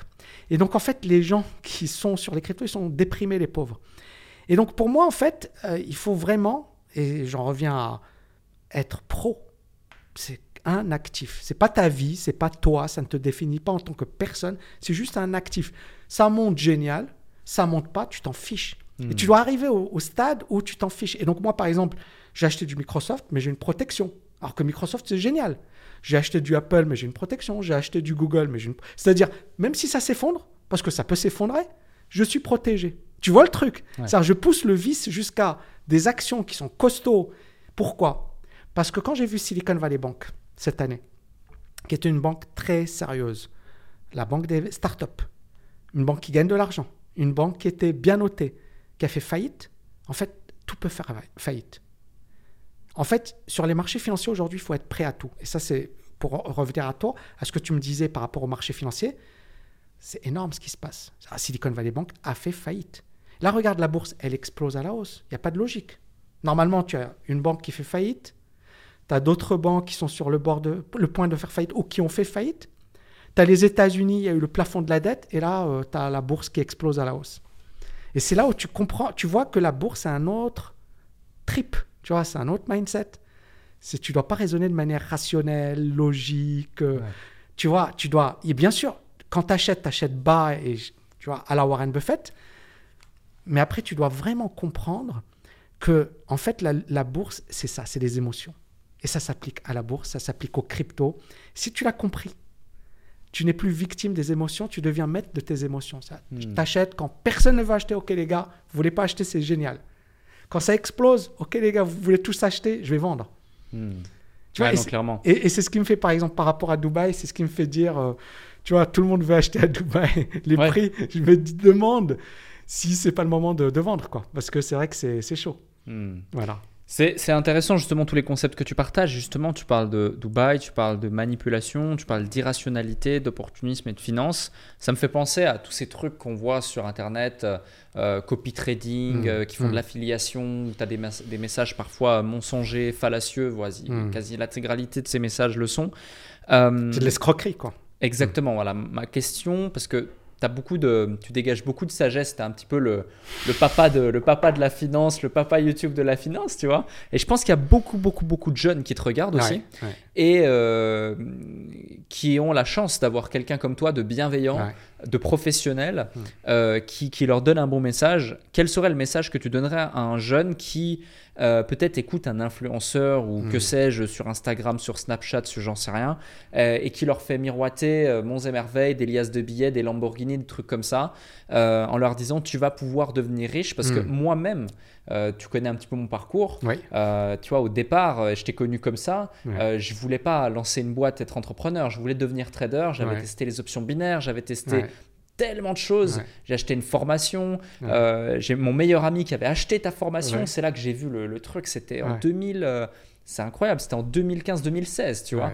Ouais. Et, euh, et, euh, et j'aurais pu clairement tomber là-dedans. Et je Mm. suis tombé là-dedans en 2013-2014 avec les options binaires, par Mm. exemple. Mm. Moi, j'ai réussi à m'en sortir. On était sur un site, c'était une escroquerie, un truc comme ça. Mais mon pote avait perdu toutes ses économies. Bah oui. Tu vois, à 17-18 ans, euh, 20 000 francs, énorme. Toutes ses économies, il euh, pendant 5 ans, euh, Ouais. petit job, tout mis à côté, etc. Et 20 000 francs, c'est l'équivalent de 20 000 euros. 20 000 hein. euros, ouais, Voilà. c'est ça. C'est fou. Et, euh, et, et c'est complètement dingue. Et il y en a beaucoup qui perdent, alors beaucoup moins peut-être, ou beaucoup plus pour certains, mais qui perdent tout aussi en suivant des messages fallacieux. Quel est, euh, le, le- bah, quelle est ta pensée là-dessus et qu'est-ce que tu aurais à dire à ceux qui nous écoutent? Bien sûr. Alors, premièrement, l'argent facile n'existe pas. Mhm. Donc, euh, tout ce qui est signaux de trading, tout ce qui est tu vas gagner de l'argent rapidement, etc., euh, c'est du, vent et c'est dangereux et vous devez vraiment vous en méfier. Premièrement. Deuxièmement, euh, tu as euh, de plus en plus, effectivement, aujourd'hui, les réseaux sociaux, la rapidité, le rêve, Instagram. Et beaucoup en ont joué. hein, les signaux de trading, euh, ils te montrent de belles bagnoles, des rolls, j'avais rien, je suis devenu super riche. Tu verras que c'est pas le marketing que je pratique. Euh, que tu ne verras jamais. Voilà, j'ai dû faire une vidéo avec une Ferrari et j'ai regretté de, de tourner cette vidéo. C'est pas mon marketing. Mhm. Parce que je sais que c'est un marketing qui est, qui est induit en, en erreur et qui n'est pas le bon marketing. Tu vois, et le, le jour où je l'ai compris, parce que j'ai fait cette erreur également, et après je me suis dit, attends, c'est pas moi. C'est pas ma personnalité. C'est pas le message que j'ai envie d'envoyer. Tu vois, le message que j'ai envie d'envoyer, c'est, euh, voilà, la réussite, c'est vraiment un processus de long terme. Donc il faut vraiment comprendre que, premièrement, vous devez vous former sérieusement. D'accord? Tu dois également comprendre que tu dois faire de l'investissement passif. Ça veut dire quoi? Ça veut dire, tu investis en bourse. C'est lent, mais tu peux développer un patrimoine de plusieurs centaines de milliers d'euros, de plusieurs millions d'euros en faisant juste des petits trucs. Et si tu veux vraiment monter, euh, tu vois, en compétences, tu peux avoir des performances intéressantes, mais tu ne dois pas miser sur euh, 100%. Tu, tu, encore une fois, c'est pas impossible, mais il faut pas, tu vois, que ce- ça devienne genre une obsession. Mhm. Et donc, c'est vraiment, tu- il vaut mieux le faire soi-même. Parce que là, on parle, tu me parlais des cop- du copy trading, etc. Mais il n'y a pas que ça. Il y a des banques, il y a des sociétés de gestion, il y a tout le système de la finance qui repose finalement sur euh, Ouais. du vent. C'est-à-dire 96% des gérants de portefeuille sont incapables de battre les indices. C'est pour ça que tu as aujourd'hui des ETF. N'importe quel particulier aujourd'hui, il peut investir sur des ETF. Donc, vraiment, le, tu vois, je ne sais pas si je me suis bien exprimé, mais j'ai vraiment envie de, tu vois, de- de- d'envoyer un message fort. Euh, pour moi, le trading, c'est un sport de haut niveau. Tu peux cartonner, tu peux faire, mais voilà, c'est comme si tu étais entrepreneur, genre tu es à 100%. Tu as une expérience. Et même en faisant ça, c'est dur. Tu vois, entrepreneur, tu es entrepreneur, Mhm. tu sais très bien qu'il y a des moments où tu es moins en forme, Bien sûr. et ben la même chose en trading. La même chose en boxe. Tu peux être un excellent sportif, et bien tu arrives sur le ring, un moment d'inattention, et tu te, tu te fais mettre KO. Et ben c'est ça le trading. Ouais. Donc c'est un sport de haut niveau. Donc à partir de là, soit tu as confiance dans un nobody qui va t'expliquer que tu vas devenir très riche, et ça c'est c'est les pires, euh, les pires, euh, j'ai envie de dire ordures, mais malheureusement beaucoup de gens y croient, tu vois. Soit tu, tu te dis, ok, l'argent facile n'existe pas et je vais faire des étapes. Je vais me former, je vais apprendre, je vais commencer par de l'investissement passif parce que c'est la chose la plus simple à faire. Mhm. Et, euh, et par rapport aux signaux de trading, etc., euh, tu vois, le, le- ça profite à qui Tu vois, Mm. Premièrement, il faut vraiment se poser la question, ça profite à qui? Au courtier euh, qui va partager de l'argent avec la personne qui va vendre des signaux de trading. Généralement, les courtiers, ils empochent énormément d'argent. Moi, je vais, donner, je vais te raconter une petite anecdote. Un courtier euh, chypriote euh, m'a dit euh, on aime beaucoup ce que tu fais, etc. Ça, c'était au début. Hein. Je n'étais pas encore connu comme aujourd'hui. Et il m'a dit Ok, chaque client qui ouvre un compte chez nous, on te reverse la moitié de ce qu'il a versé. Et là, je me suis dit En fait, c'est vraiment un attrape-nigo. C'est-à-dire, c'est vraiment de l'arnaque. Et c'est ça le monde. De, malheureusement, de- des signaux de forex. C'est- Il y a un fric monstre. c'est-à-dire, Ils, ils distribuent la moitié des dépôts. Pourquoi? Parce qu'ils savent que les gens qui vont mettre leur argent sont de la chair à canon. Et généralement, qui investit dans ces trucs-là? Souvent des gens désespérés, ou même des gens intelligents parfois, hein, mais souvent des gens qui sont en galère, etc., qui veulent devenir riches rapidement. Hmm. Et c'est pour ça que tu verras toujours. Moi, moi je fais beaucoup de prévention. Tu vois, il y a des gens, ils me disent Tami, euh, est-ce que je suis ta formation pour faire du trading? Je lui dis T'es en galère, ne suis pas ma formation. Tu vas jamais devenir. C'est-à-dire, si tu es en galère, gère tes problèmes avant de suivre une formation. Tu vas pas gagner avec ma formation, ni avec n'importe quelle autre formation. Donc, le problème, c'est que beaucoup de gens qui sont en galère, ils veulent devenir riches rapidement, ils vont suivre ce type de signaux, ce type. C'est très dur. Hmm. Donc, moi, je pense que c'est beaucoup de prévention. J'essaie de le faire par, par le biais de ma chaîne YouTube. Est-ce que je peux changer la donne? Non. C'est comme les cryptos. Tu vois, si les gens, ils ont envie de le faire, ils vont le faire. Et ils vont vraiment le comprendre après avoir fait l'erreur. Les gens, ils viennent chez moi, ils me disent J'aurais dû te suivre, mais je t'ai pas suivi. Parfois, rien ne remplace l'expérience. Ils ont l'expérience et après, ils se disent Ah ouais, j'aurais dû écouter Tammy. Donc, malheureusement, j'ai presque envie de te dire tout ce que je suis en train de dire ne sert à rien. Parce que si la personne elle a envie de faire ses conneries, elle va faire ses conneries. Ouais. Maintenant, moi, ce que j'essaie de quand même de prévenir, genre l'argent facile n'existe pas, c'est vraiment du boulot. Vous pouvez faire de très belles choses en investissant tranquillement, mais tranquillement, c'est-à-dire tu achètes un ETF tous les mois, tu te casses pas la tête et tu vas battre, euh, genre tous les gars qui te disent je suis devenu très riche avec le trading, tu vas les battre. Hmm. Et après, si tu veux faire du trading ton job, voilà, tu te professionnalises. Il y a des choses incroyables à faire, mais ça devient là, tu rentres dans, c'est bon, je, je rentre dans une autre catégorie, c'est un job. Ouais. Tu vois, je développe des compétences, je deviens costaud, je développe mon mindset. Il y a des choses incroyables à faire, mais encore une fois, c'est un job. Voilà. Complètement. Merci pour, euh, merci pour ça et j'espère que celles et ceux qui, qui nous écoutent auront le déclic et prendront conscience que l'argent facile n'existe pas. Euh, et quand parfois c'est trop beau pour être vrai, bah, c'est trop beau pour être vrai aussi. Euh, tu parles beaucoup d'éducation financière, Ouais. tu parles beaucoup de liberté financière également. Quelles sont les trois best practices que tu as envie de nous partager à l'égard de l'éducation financière Parce Hmm. qu'on est dans une société aujourd'hui où les gens, encore plus avec l'ère des réseaux sociaux, où tu achètes des trucs dont tu n'as pas besoin pour plaire Exact. des gens, pour plaire à des gens euh, dont, dont tu t'en fous en fait. Exact. Euh, bah, les gens, ils peuvent gagner de l'argent, mais ils n'arrivent pas à mettre de côté. Ouais. Euh, ils font n'importe quoi, ils Ouais. investissent pas, ils créent pas de business, enfin ils créent pas de valeur. Euh, c'est quoi les, les Regarde, quatre déjà, conseils? déjà, moi, j'ai pas de montre. je sais que c'est un mauvais exemple. J'ai une euh, smartwatch, euh, une Apple, Ouais. Apple Watch, mais j'ai pas de montre. Et je pense que déjà, ça commence par éviter certains. T'as pas les moyens, n'achète pas de montre. Sauf si c'est un investissement. Sauf si c'est un investissement. Et encore, et encore. Mais parce que, pourquoi je dis ça? Parce que ça reste costaud. Il faut Ouais, être costaud. Clairement.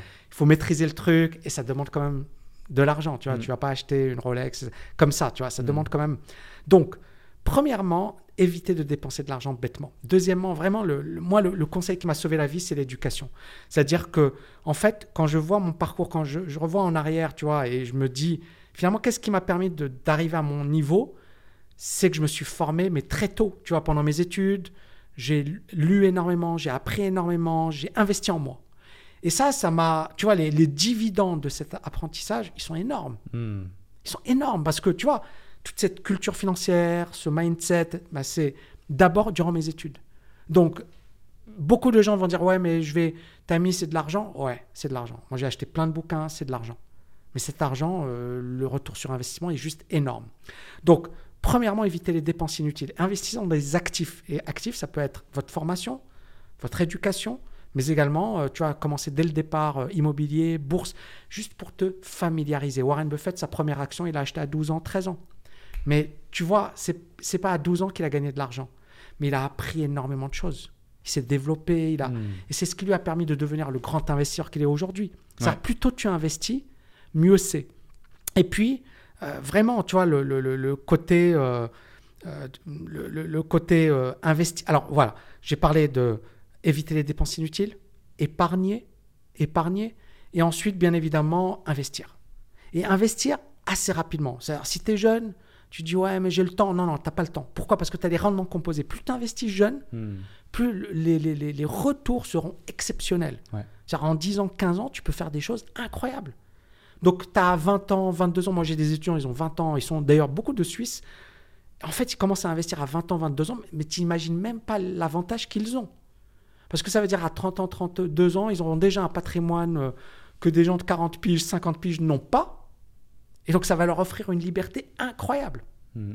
Et, et- et enfin, tu vois, le, le- le- moi, je pense qu'il faut être obsédé par sa liberté financière. J'ai des étudiants récemment euh, sur le groupe privé, ils disaient euh, jusqu'à quel point, tu vois, on, on doit être obsédé par sa liberté financière. Parce que c'est vrai que c'est dur, tu vois, de, de travailler sur ta liberté financière, de pas dépenser ton argent bêtement, de, tu vois, c'est un peu, tu es un peu seul Ouais. contre tous. Mais en fait, c'est une question de qu'est-ce que je veux de ma vie? Et moi, mon parcours, euh, c'est un peu le- l'exemple même du gars euh, qui n'a pas suivi ses conseils. Bien les sûr. conseils que je donne, je ne les ai pas suivis. Moi, je me suis focalisé sur ma carrière. Je me suis focalisé sur le fait d'avoir des diplômes et tout ça, mais j'ai Mhm. pas investi. Hmm. Ce qui fait que, en fait, j'ai eu ma carrière, j'ai obtenu mon, un job à Londres, je pensais être invincible. Hmm. Puis du jour au lendemain, tout s'est retourné contre moi. Puis là, mon épargne a commencé à être euh, grignotée. Et il y a des gens qui me disent Mais Tammy, pourquoi tu n'aurais pas fait? Tu aurais pu faire du trading. Ouais. Heureusement que je ne l'ai pas fait. Parce que quand tu divorces et j'avais pas beaucoup d'argent, si j'avais fait du trading, là, j'aurais. Tu vois, j'ai été très intelligent. C'est-à-dire, la stratégie, moi, pour moi, c'est je me suis dit Ok, je suis re- revenu de Londres. Tout s'est, mal passé. Tiens, je me suis marié une semaine après le mariage. Mon ex-femme qui me dit on divorce. Je vais devenir papa. J'envoie des CV en France. J'ai zéro réponse. Et là, tu vois, je dois réfléchir vite et analyser et me dire ok, qu'est-ce que je fais? Parce que c'est une situation de crise. Bien sûr. Et c'est un truc que j'ai jamais, tu vois, jamais dans ma vie j'aurais imaginé ça parce que et quand tu deviens papa ou tu sais que tu vas devenir papa, tes priorités changent, ta vie change. Auparavant, j'étais genre le, carriériste, je veux réussir, je suis ambitieux. Ah, comment sauver ma peau et comment euh, pouvoir garder mon fils, ou au moins rester en contact avec mon fils. Tu vois, toutes mes priorités changent et là en fait, L'argent que j'avais mis de côté, ben, je l'ai dépensé euh, pour me former, euh, pour passer mon agrégation, pour payer mon loyer, etc.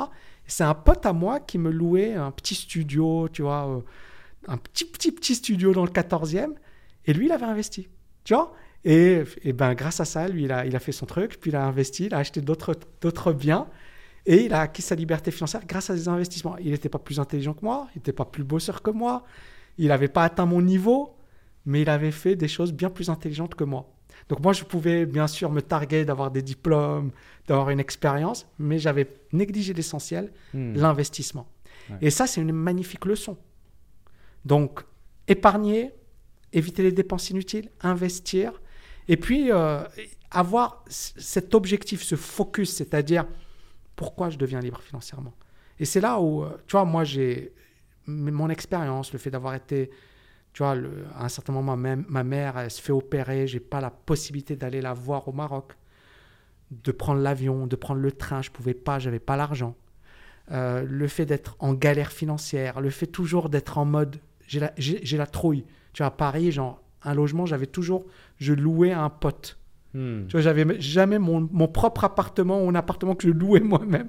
Non, mais tu vois, donc cette insécurité financière. Et, et, moi, mon, mon, objectif, il est clair. C'est-à-dire, je ne veux jamais plus vivre l'insécurité financière. Je veux plus jamais vivre la galère. Je veux plus jamais me dire j'ai peur, j'ai la trouille. Et la liberté financière, il faut avoir ce focus. Beaucoup de gens oublient. Non, non, la liberté financière, c'est d'abord pour être libre, pour être indépendant, pour ne plus être, tu vois, dépendant d'un petit boss, dépendant de la conjoncture. Tu vois, as peur du lendemain, tu as peur de, de, de ne pas assurer tes charges. Et la liberté financière, ça doit être le premier objectif. Parce qu'une fois que tu as ça, ça y est, tu Ouais. vas te libérer. Tu, tu- tu n'as plus de contraintes. Et là, c'est jackpot. Tu gagnes sur tous les plans parce qu'après, tu, tu deviens vraiment en mode euh, invincible. Hmm. Et c'est ça la liberté financière. Au-delà de j'ai plus besoin de travailler, non, non, non. C'est surtout, tu n'as plus les problèmes de 95-99% de la population. Ouais. Parce que très peu de gens sont vraiment libres financièrement. Même en France, quand tu regardes le patrimoine, tu regardes les plus riches, euh, en fait, les- le top 1%, 30% de leurs revenus viennent des, euh, de l'immobilier, des placements. Ça reste toujours 50 à 70%, c'est le salaire. Même chez le top 1% les plus riches en France. Tu vois le truc? C'est dingue. Donc très peu de gens peuvent se dire je suis libre financièrement. Très très peu. Hmm. Quand tu fais partie de ces privilégiés, dis-toi que tu es un privilégié. Tu fais partie d'une minorité. Très peu de gens sont libres financièrement. Bien sûr, sur les réseaux, tout le monde te dit on est libre. Oui, ça c'est sur les réseaux. Dans la vraie vie, il y en a très peu. C'est dingue, tu, tu fais bien de mettre en exergue ces chiffres, ces éléments, ces, ces éléments factuels. Euh, je te rejoins sur un sujet, c'est l'obsession. Moi, dans mon cas, euh, si j'avais pas été obsessionnel avec le fait de créer, développer mon business en partant de zéro et en me donnant vraiment les moyens de Mm. à euh, rien dépenser, pas de copains, Exact. pas d'amis, pas de sorties, pas de copines, euh, pas, de, pas de nouveaux habits, pas de- Ouais. rien, Rien. vraiment rien. Il n'y avait Ouais. que, que, que apprendre. En fait, euh, j'avais déjà lu Agir plusieurs années ça. avant, avant qu'il sorte, en fait. Euh, c'est vraiment, c'est vraiment ça. C'est vraiment ça. Donc, euh, non, franchement, je te, je te rejoins. J'ai une dernière question pour toi. Mais avant ça, je tiens vraiment à te remercier pour cet épisode. Il aurait pu durer encore des heures. Vraiment, Ouais. j'adore. Il y a deux, trois questions que j'ai sautées justement, où tu as répondu différemment, etc. Mais il y a tellement de choses qu'on pourrait voir encore ensemble. Merci beaucoup pour ton temps et pour le cœur que tu as mis à l'ouvrage de, de l'animation de cet épisode. D'ailleurs, euh, celles et ceux qui nous écoutent, qui nous voient si vous êtes sur YouTube, si vous avez euh, apprécié cet épisode autant que j'en ai eu euh, de plaisir à l'animer, faites-le nous savoir avec les likes, avec les commentaires. D'ailleurs, on verra des étudiants TKL Ouais. directement dans les commentaires, j'imagine. Euh, également en partageant cet épisode tout autour de vous. Si vous l'avez écouté en audio, d'ailleurs, il y a beaucoup de gens qui pensent qu'on a que les épisodes sur YouTube en vidéo. Il y a aussi les épisodes audio, mais mettez 5 étoiles sur Apple Podcast et votre plateforme de streaming préférée. Ma dernière question, Tammy, euh, je la pose à chaque fois à celles et ceux qui sont euh, sur le podcast, justement. C'est, même si tu nous as partagé pas mal de choses en début d'épisode sur ton parcours, c'est quel est l'élément que tu as envie de partager maintenant dans cet épisode, que tu n'as pas encore partagé dans le cadre de notre échange, peut-être même jamais partagé dans tous les interviews que tu as pu faire ou les vidéos que tu as pu faire? Là, je t'en ai sacré Mm. fort parce qu'on a Mm. partagé des choses Hmm.